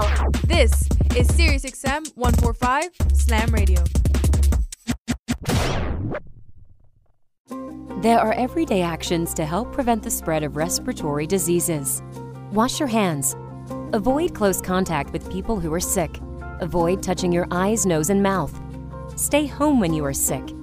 Cover your cough or sneeze. Clean and disinfect frequently touched objects with household cleaning spray. For more information, visit cdc.gov/covid19. This message brought to you by the National Association of Broadcasters and this station. We are strong, we are resilient, and we will get through this together. But these are stressful times, and it's important to also practice good self care. It's normal to feel overwhelmed, anxious, or afraid, but there is hope. Reach out to someone, connect with your friends, stay in touch with your community, and know that you are not alone. Learn more at wearebroadcasters.com slash hope, furnished by the National Association of Broadcasters and this station. Good morning, amigo. But you I'm see, it's a fine, bad idea to do oh. that. I didn't Bro, cry during the talk. Good thing, good thing you're gonna be home today, so nobody can see you cry. But I was fine. I didn't even cry. I was like, good. No, but the silence afterwards is enough, and then Oh, you that's give me me that puppy look. back. You give that puppy look you have. I'm just holding it back a little. Give Good a thing little nobody can see credit. crying tonight. I'm fine. Stay home, privacy of your own home. Watch it on Zoom. You, know, you can be a Richard sometime.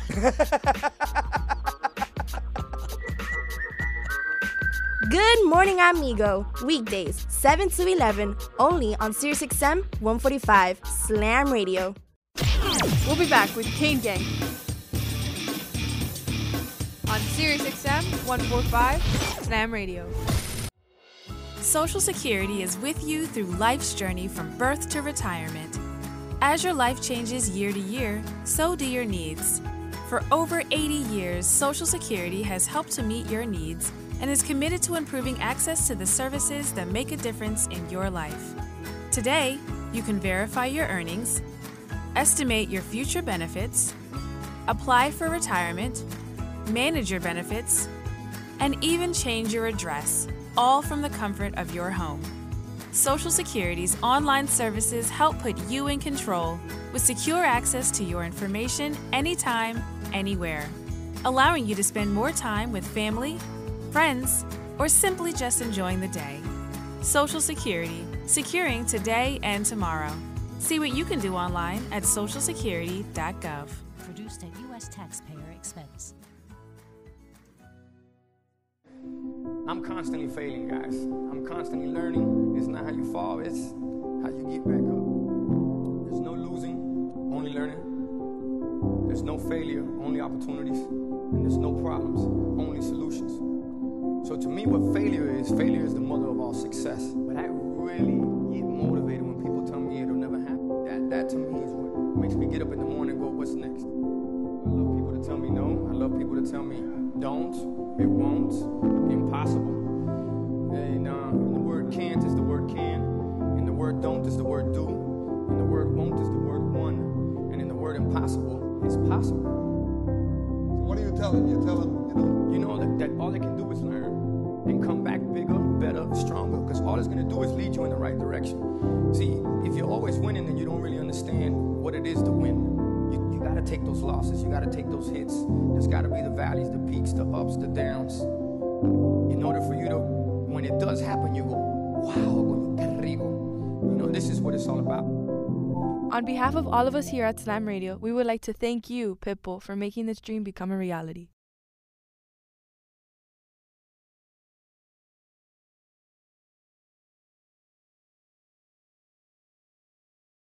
Slam Radio, what's up? From Enrique Santos 2949, iHeart Latino.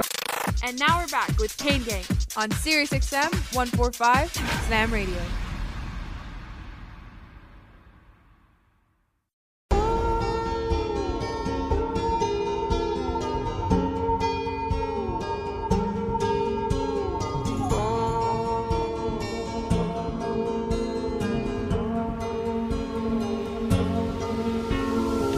All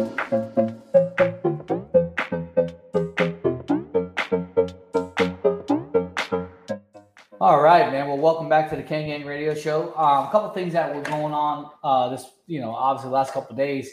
Uh, NBA Finals, you know, finished up, and uh, Man, was that a about that shocker? do you want to talk about that, or you want to get into something else? Let- Let's let's do that, man. And I know that you know we're not scripted on this, man, but what the heck happened there, man? Like honestly, like I was I was all Suns and four, man, Suns and four with uh with, After I mean, the I- first two games, after the I first mean- two games, I'm like, how did they lose four games in a row?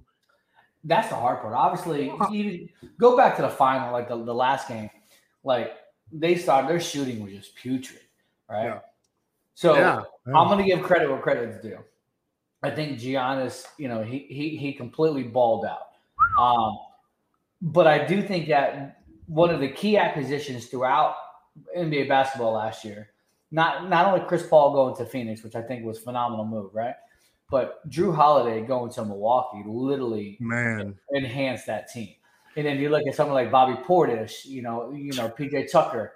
Like sometimes it's just the roles players that just kind of make you You seen that picture that Portis put up of himself looking like uh, Squidward with the big eyes and all, man? Look just Oh. just like Bobby Portis, man. I get But it. yeah, yo, respect to that to that Milwaukee team, man. Because you know what, that team did what everybody said there was no no damn way that they were going to do, man. And they pulled through it, and they overcame adversity. And Giannis was was exactly he was a freak out there. Um, he was dominant. Um, you know, he took over, uh, and that's that's one thing I thought they were they were missing. I didn't think Giannis had the ability to be that you know take over the game type scorer, man. But uh, he proved everybody wrong, man, and he willed that team to a championship. Um, you know, I, I think Phoenix deserves a ton of respect for what they uh, you know for what they did this year, man. I mean, they were you know second to worst record two years ago. Uh, and they, you know, fought all the way through it, man. They were red hot in the bubble last year. I don't think they lost in the bubble, but they obviously didn't make it into the playoffs. Um, and then came out this year, made a couple great veteran acquisitions and, and Crowder and Paul. Um, yeah, I don't know. We'll we'll see how things shake out, but that was crazy. I just I just start looking at the calls. I look at calls and I look at momentum swings and I look at things like that and I look at how I, I don't care who the player is, but man, these referees are garbage. The way that Yeah. these referees like literally call these games, No. I just don't understand how they can be respected when they did make a call the other night. Giannis actually picked the ball up and took like three steps and then put it down. They called it travel, right? Great.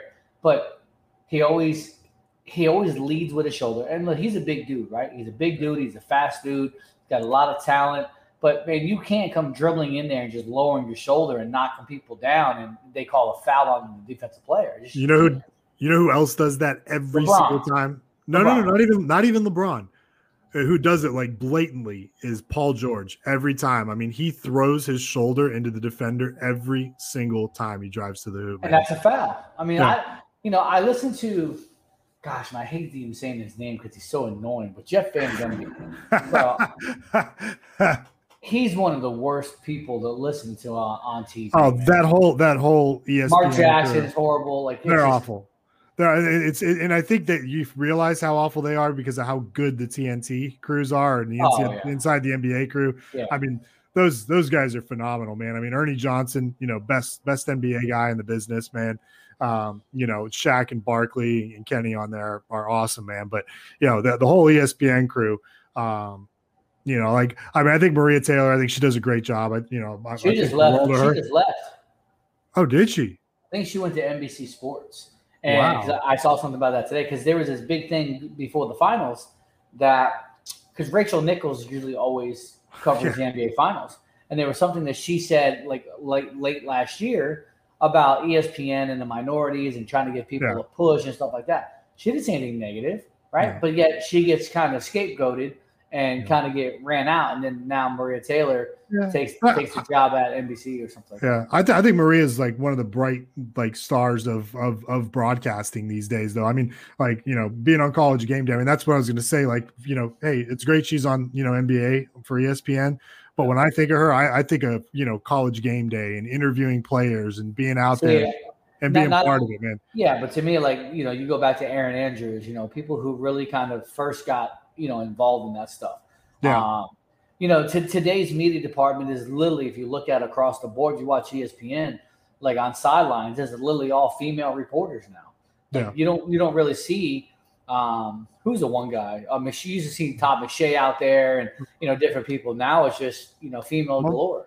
My, my boy Tommy Luginbill does the uh Yeah. does the sideline, right? Yeah, but yeah. but yeah, I mean it's it's few, it's few and far between, man. But you know, look, I mean, I, I didn't hear the news about about Taylor leaving anywhere, but you know, I mean, you know, I, I think the world of her, man. I think she does a great job on there.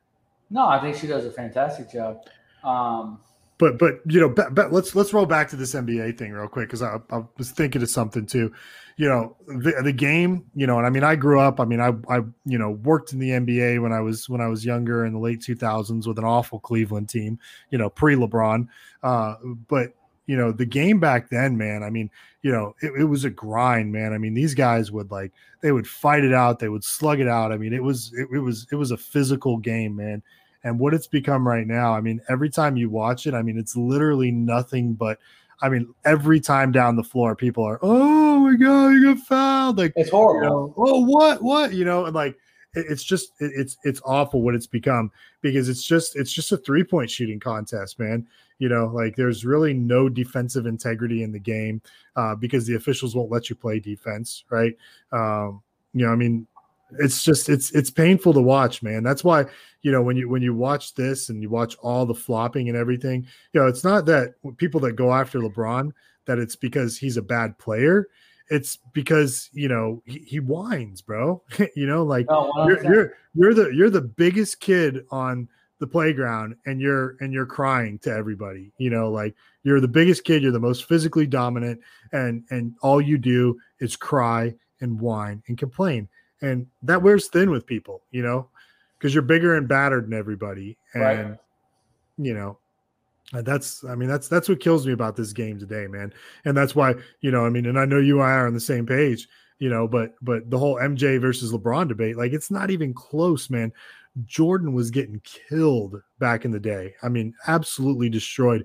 You know the east used to be you know when people think of the east now they think it's weak man. The east used to be nothing but defense man across the board man. It was tough to go into new york into detroit. I mean detroit was was was killer. I mean they held mj down for you know for three or four years. I think they knocked him out of the playoffs man um so it, it was a gauntlet before man and i mean a gauntlet where they would where you get whooped in there man and these days you know it's all tic tacs and you know tic tac fouls and you know But seven that's- footers and three pointers That's the referees. The referees are allowing that. Same thing with like the the whole league right Well, okay, but it's still the referees that are sitting there right doing they're, it. they're making the calls i agree I- yeah. Again, just like the whole Giannis thing, like you, when when the team when the when the individuals line up for the free throw line, you got to give him the ball. You can't just give him special treatment and let him sit there for thirty seconds. You're literally, I mean, come on, man. No, but that's what I'm saying. Like, at what point do you step in and say enough's enough? Like, here's the fucking ball. Oh, sorry, dropped the F. But, but like, here's the ball. Sorry, Frank, say there.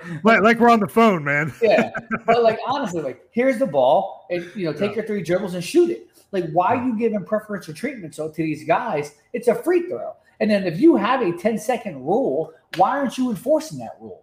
Yeah Like that's the thing that I don't get. You, again, there's no rules that are held up to accountability. Like that the, the other day, I, the um, and the Suns lost this game, but there was a steal. Devin Booker had a fast break, ended up dunking on Giannis, and Giannis literally pushed him out of bounds, like or when he was in the air. That literally should have been a flagrant foul one, potentially a flagrant two, and an ejection. It was a, definitely a clear path. But then they called like a late whistle, like like three seconds, like a slap on the pass, and I'm like, are you kidding me? So let me let me ask you this. So there's a stat out there, and let, let me tell me if you think that there's that there's bias in this stat. But when you hear the number, you're gonna think, yeah, there's almost got to be. So Chris Paul in his last 13 games that he has played, where the guy Scott Foster has been Oh, bro, one hundred percent, 0 and 13. one hundred percent. There's got to be bias in that, man. I mean, there's there there has to be, and I mean, you see like Paul visibly like frustrated with this guy, and this guy's got the reputation as one of the greatest officials in the game. But you know, I, I'm telling you, man. I mean, if you got a if you got a guy who's 0 and 13 in your last games against them, you know, and that's that's carried over multiple teams through a playoff run. There's ah, there's definitely. But if you watched, if you watched on the telecast the other night, if you watched it, they literally showed Chris Paul and you know Scott, whatever Foster. his name, Scott Foster. Foster, having a conversation pregame. You know, and it was a good, you know, 20, 30 second conversation. So people were wondering what exactly, you know, was that was that conversation about. Um, I- don't know. Listen, do I think that the referees, you know, dictate the outcomes of the game? Absolutely, man. Not as not as much in, in, in football or in baseball. I mean, umpires can make a at least they have a review now. But the way that these officials call the NBA games, like the guy in the backcourt is calling something all the way down in the Yeah. front court. And I'm like, how the Well- heck are you even seeing that? Listen, you don't you don't get death threats uh, off off making a bad call in an NBA game, man. We you know we as fans forget about that pretty quickly. Even the most savage of NBA fans, man. But you make a bad call in a game, and you end up like Terry Porter, and your name still runs through the fan base, you know, for for twenty years of Yeah. you know. And I know we can we can debate it, and you know I, I I'm you know I know your position on that game, and mine is very much so. Hey, you don't put the game in the refs' hands, especially when we have that team that we did. So I'm not even mad about that, but a lot of people still are. Yeah. You know, I mean, again, if you had instant replay back then, does that go back to, Does that go up to the booth? Does that get challenged? Does that call get overturned? I mean, there's so many things that you could play out of. And, and again, just like you know, Big Game Boomer said last night, it seems like ever since that loss, Miami's been on a downward spiral. Obviously, Yeah. 03 was a decent season. I think we ended up losing two games. Um, you know, we're ranked all the way up to number three. 04, I mean, obviously, we, you know, down, not down, but, you know, again, beat Florida State in, in the Orange Bowl. Um, 05, 06, 07 really wasn't good years. 08 wasn't good. You know, again, just really haven't been where we should be Yeah. since really 2003, 2004. Do you think we have the talent to be that this year on the roster? I think we have the leadership and I think we have the talent. I, I don't think we'll ever see the talent like we had back then. I- I just, I- again, I don't think uh, Alabama and Clemson come close, even Ohio State come close to having, you know, if Miami is an A plus on talent from from like the 2000 from 99 to 2003, like with the talent wise, or 2004, because that's really the last year with Sean and you know and Vince and a lot of those guys, you know, going to the draft. Greg But- Olsen, yeah. you know, again, when you when you go from there, like I would put Alabama and those guys, you know, maybe A minus, B plus, you know, talent wise. Um, Miami, I think, you know, this year talent wise, you know, I'd give them, a, you know, a, a B minus. Um, I think they have talent. It's just a matter of like when you look at the running back position, right? Who is and, and like you have a five headed monster right right now. You have Cam, you have Chaney, you have Knighton, you have Thad, you know, you have Cody Brown Cody Brown, right? yeah. So, but when you look at that 01 team, 02 team, 03 team, you know, even the 2000 team, you had James Jackson, you know, you had Clinton Portis, McGahee, Najee Davenport, James Jackson, Frank Gore. You know, I mean, it's do, does, Yeah. does the talent that we have at Miami running back compared to that talent? No. So let me ask you this question. Let me ask you this in a different way. Yeah. Do you think this is the best collection we of talent that we've had on the roster and our best opportunity since that game in in Arizona? Um, if I start at quarterback, I think that, I think D'Eriq King's probably been our best. He's probably the best quarterback we've had since Ken Dorsey. Yep. And again, as far as now Dorsey, again, he had a lot of weapons around him, right? So it made it easier. But he was just methodical about knowing where to put the ball. Obviously, he but he still had a great O line up front that allowed him mm-hmm. to stay upright, not have to worry about you know scrambling or you know I think maybe his senior year he was only sacked two times or something like that, right? So it's it's a different perspective. But from quarterback position, I think King is has probably been our best. Maybe since Brock Berlin. Let me take that away. I think Brock had a phenomenal two two years at Mhm. Miami. So, but after that, with Kyle, with Kirby, with you know Jacory and you know Kirby, oh. Robert Robert Marve and you know Stephen Morris and Kaaya and Malik and Evan and you know who else? I think King King really is is far superior quarterback. Running back wise, again now what we have now, I think, is comparable to the years with like Lamar Miller, Damien Berry, uh, Javaris James, Graig Cooper, you know, um, Mike James, you know, people like that. I think that's kind of a fair assessment because you look at someone like Graig Cooper, you know, I can contribute to him to someone like Chaney or Knighton just a breakaway speed, very agile, very quick, scat back. Javaris James is kind of like, you know, what Cam Harris, you know, does for us now, another Donnie, a Don Chaney type. Because I think Cam Harris and Don Chaney are very similar backs. Um, people want to sleep on Cam, but Cam's he's a beast. He's Yeah. fast. He's got the build. Um, he's not as shifty, but he can move.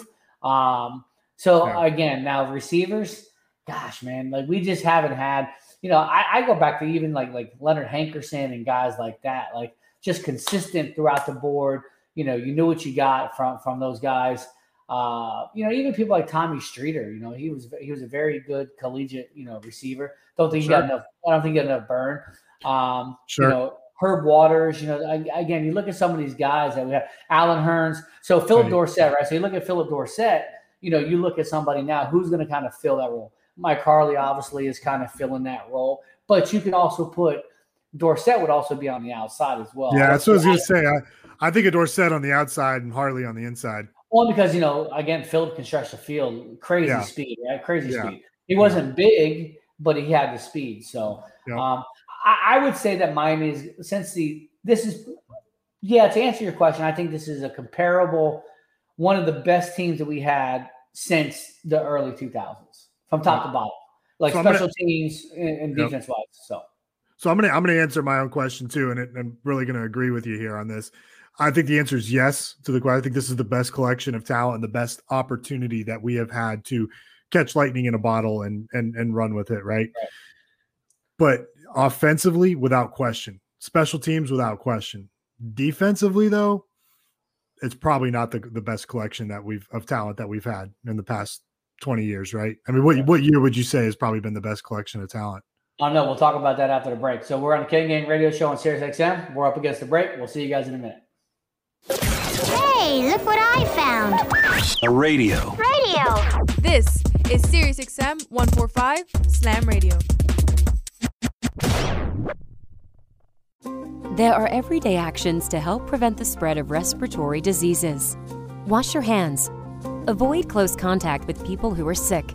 Avoid touching your eyes, nose, and mouth. Stay home when you are sick. Cover your cough or sneeze. Clean and disinfect frequently touched objects with household cleaning spray. For more information, visit cdc.gov/covid19. This message brought to you by the National Association of Broadcasters and this station. We are strong, we are resilient, and we will get through this together. But these are stressful times, and it's important to also practice good self care. It's normal to feel overwhelmed, anxious, or afraid, but there is hope. Reach out to someone, connect with your friends, stay in touch with your community, and know that you are not alone. Learn more at wearebroadcasters.com slash hope, furnished by the National Association of Broadcasters and this station. Good morning, amigo. But you I'm see why it's a fine, bad idea to bro. do that? I didn't Bro, cry during the talk. Good thing, good thing you're gonna be home today, so nobody can see you cry. But I was fine. I didn't even cry. I was like, good. no, but the silence afterwards is enough, and then you that's give me me that puppy holding look. it back. You get that puppy look you have. I'm just holding it back a little. Give me Good a thing little nobody can see you credit. crying tonight. I'm fine. Stay home, privacy of your own home. Watch it on Zoom. You, know, you can be a Richard sometime.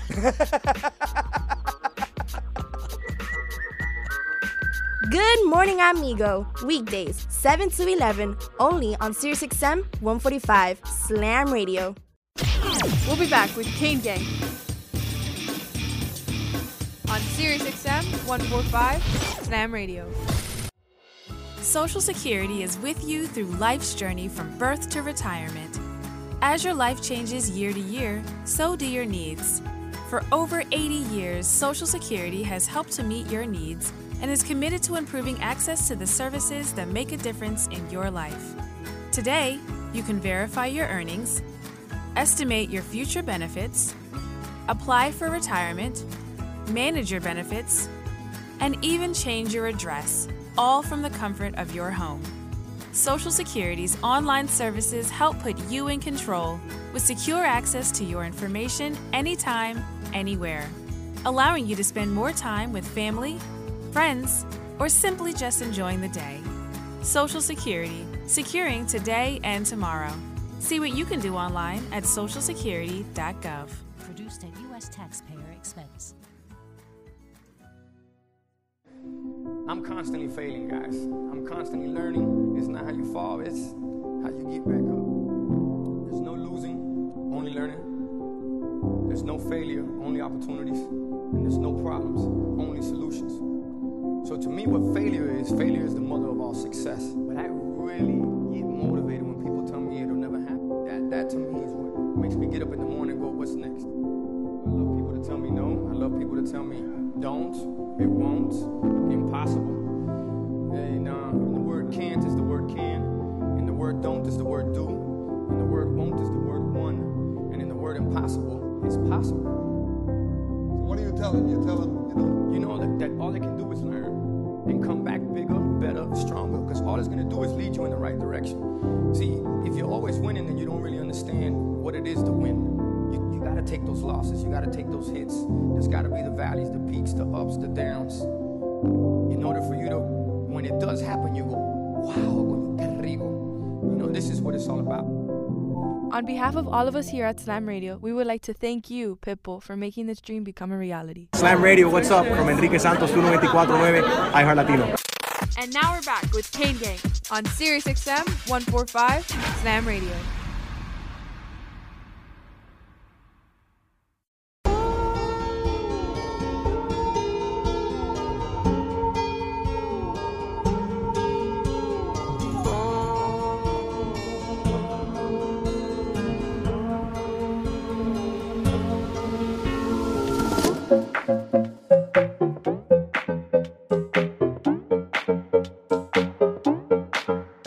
All right. So last segment, I'm going to follow up with Bird's question. So defensively, our defense this year, man, that's that's definitely going to be a tough one because I don't know.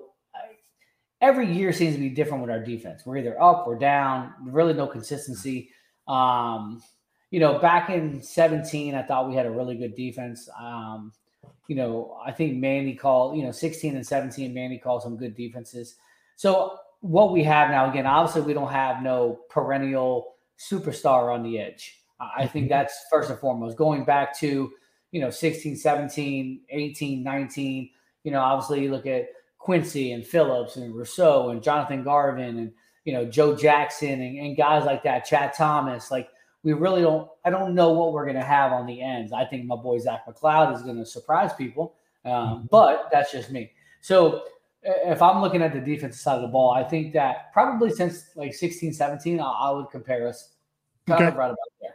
Yeah, but we're not we're not bad in shape roster wise, but it's not it hasn't been the best one. Like I think you know offensively, man, we're getting all kinds of respect from Yeah. national publications and everything. And look, as much as we might you know hate them, and the only the only one that I think really is ever biased against Miami in their opinions is Sports Illustrated.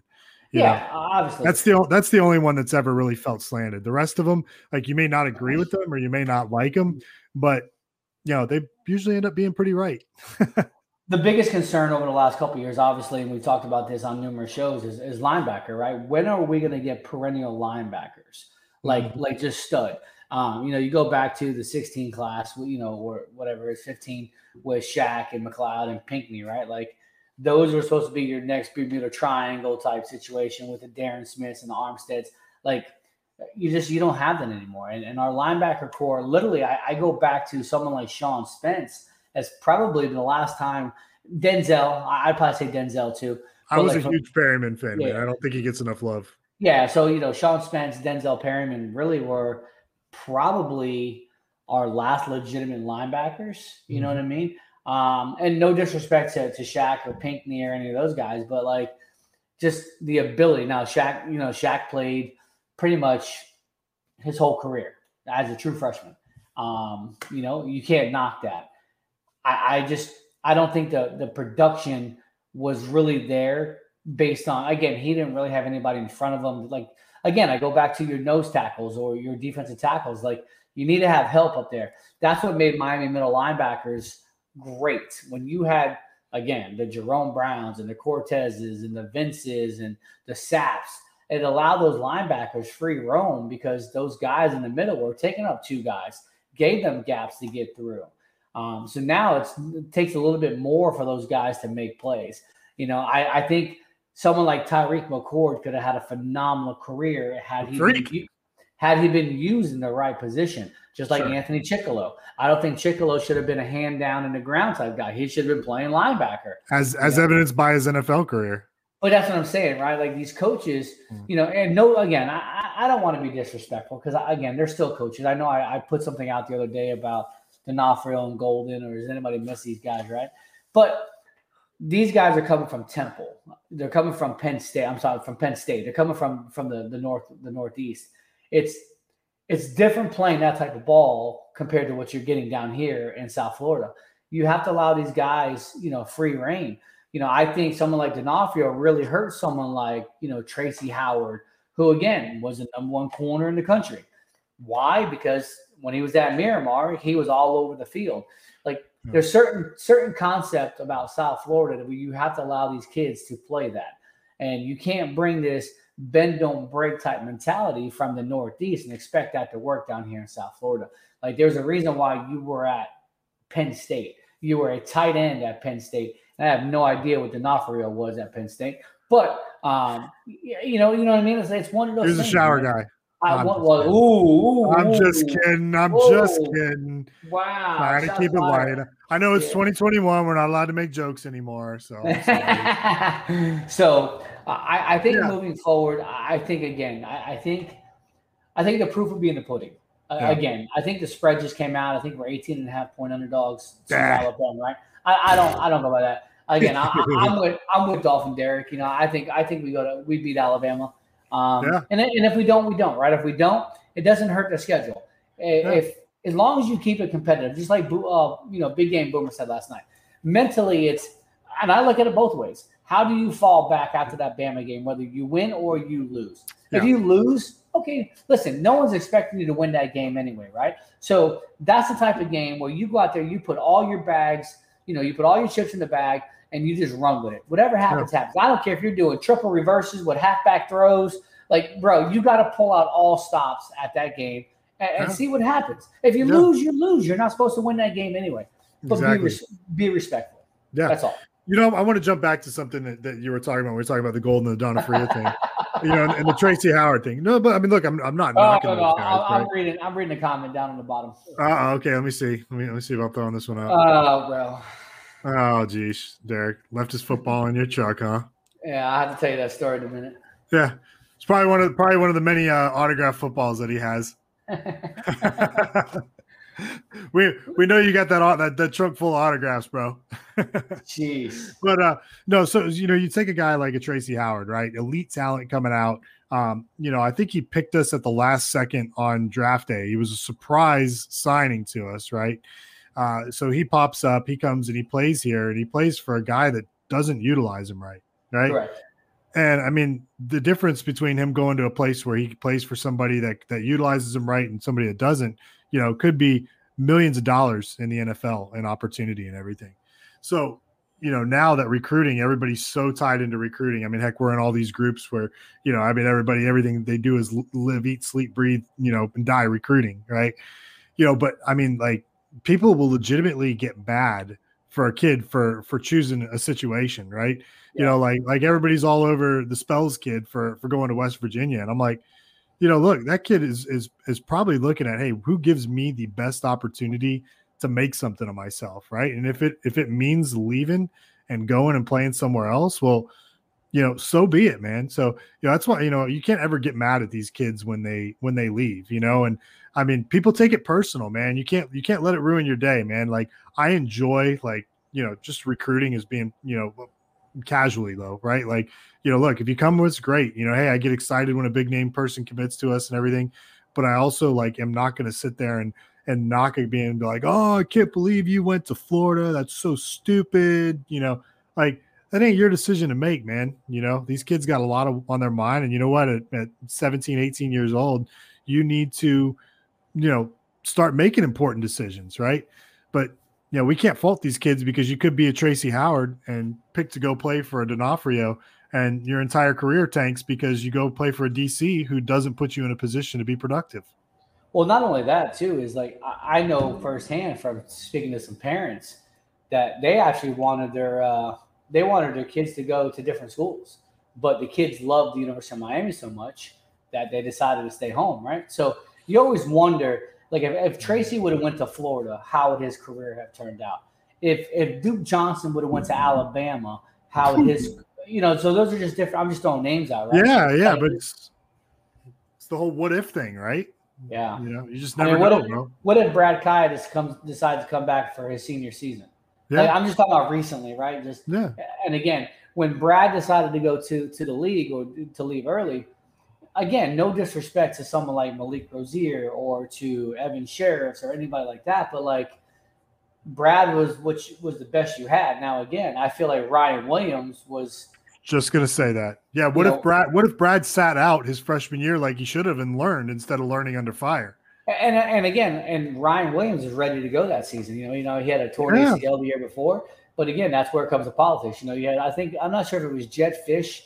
Trying to remember who the OC was at that time. It Fisch was there about that time. Yeah, so I mean, he that was that was you know that was Jedd's guy. You know, Brad Kaaya, and uh, you know, kind of wanted to see him happen. And I remember that first game in Louisville. Man, he's throwing Ooh. ducks. He's throwing ducks in the in the dirt. Like Yeah. you know, I mean, we just missed out on so much talent. You know, like people like Stacy Coley. I thought, you know, again, yeah, he. Had, I feel like ever since that concussion that he suffered at Duke, literally ruined his career. You watched him as a freshman, especially that Pittsburgh game where he had like four touchdowns, receiving, uh, rushing or three. I don't know what it was, receiving, rushing in a in a Yeah, punt he's a monster. I mean, like man, like where are these guys at? Like you know, and, and I feel bad for Stacy because if you remember, Stacy chose Miami in 2013. Um, he could have went to Florida State and had a national championship that year. You know what I mean? Mm-hmm. So those are all those what if things that you know you think about. And I mean, I wish all these kids the best, no matter what. This, day. and again, that's why I'm not a huge, I'm not a huge person who gets really worked up on recruits because Right. recruits are a dime a dozen right now. And Yeah. again, especially classes of 24 and 25. I mean, I'm 47 years old. What do I care about what a 14 year old kid is doing or not doing? You know about where he's choosing Yeah. to go to school right now because you know that's going to change. And and I'll tell you what, if a 14 year old kid commits to somebody, then they're they're stupid because at the end of the day, like why are you committing at a 14 years old unless you literally know 100 percent like you are locked in. Again, like Grayson, right? Let's just throw. I'm gonna throw an example out. If Grayson at 14 is given an opportunity for a scholarship to the University of Miami, okay, that's dialed in. You're committing on the spot. That's just you know what I mean. But there's certain. I think there's certain individuals that have to have to have that. They're bred that. Like Grayson's, you know, again, man, he was at the Rock at two weeks old. Like Yeah. there's not, you know, he's destined. I say destined, you know, but that would be my dream is him being able to grow up, play football. And listen, I don't care if it's a scholarship. I don't care if it's a uh, preferred walk on. I don't care if it's a walk on. You know, my goal is to allow him the opportunity to go to the University of Miami. Like whether it's academics, whether it's financial, for me, I have to pay for it. Whatever the case may be, like that's where I want him to go to school. So this has been a great show, right? I mean, I think you know, first hour Boomer's visit was great. There is one thing that we had in the subject line that, that I do think we want, we need to talk about, and that was And- ACC Media Days. Yeah. So speaking of that, like, and I wanted to save that for last, but I'm, yeah, well, I guess we're got about five more minutes, so I'm glad you brought it up. Um, two things, two things I take away from that. Obviously, you throw three of your your your captains per se to media day. You go up there and you're well represented, you know, well represented. You got Mike Harley, you got Bubba Bolden, and then you throw D'Eriq King out there. But you sending D'Eriq King, I'm, i the, you're telling me, and you're telling the ACC, hey, he's ready to go week one. Like, why else would you send him if you weren't planning on playing Exactly. him, right? So, what what is your take as far as having D'Eriq King going up to, to media day? I mean, that's exactly that. I mean, it's a it's a it's a it's a flex that shows that hey, you know what? He suffered a bad injury, but he crushed his rehab. You know, he willed himself through to you know to to, to get himself ready.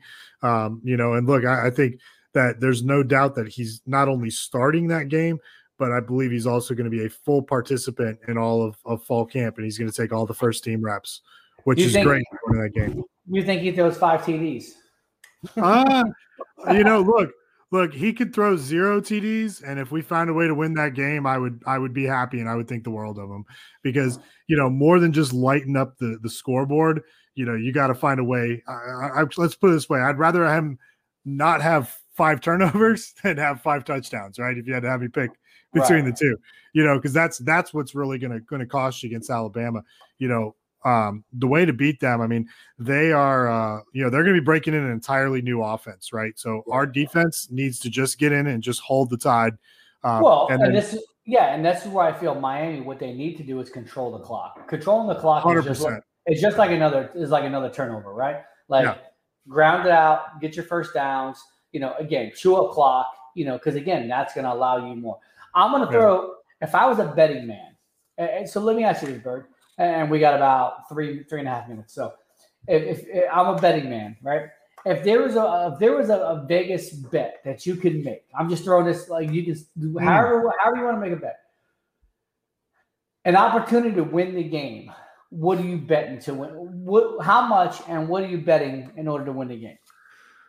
What would be a creative way for Miami to win the game? Because I already have mine in my head. so I'm just creative curious. way. Uh, so I've, I've already got my Cinderella story on that, talk man. that's, that's we're we're down two on a last second drive. We get it close enough, you know, say 40, 45 out, anywhere out, any anywhere out there.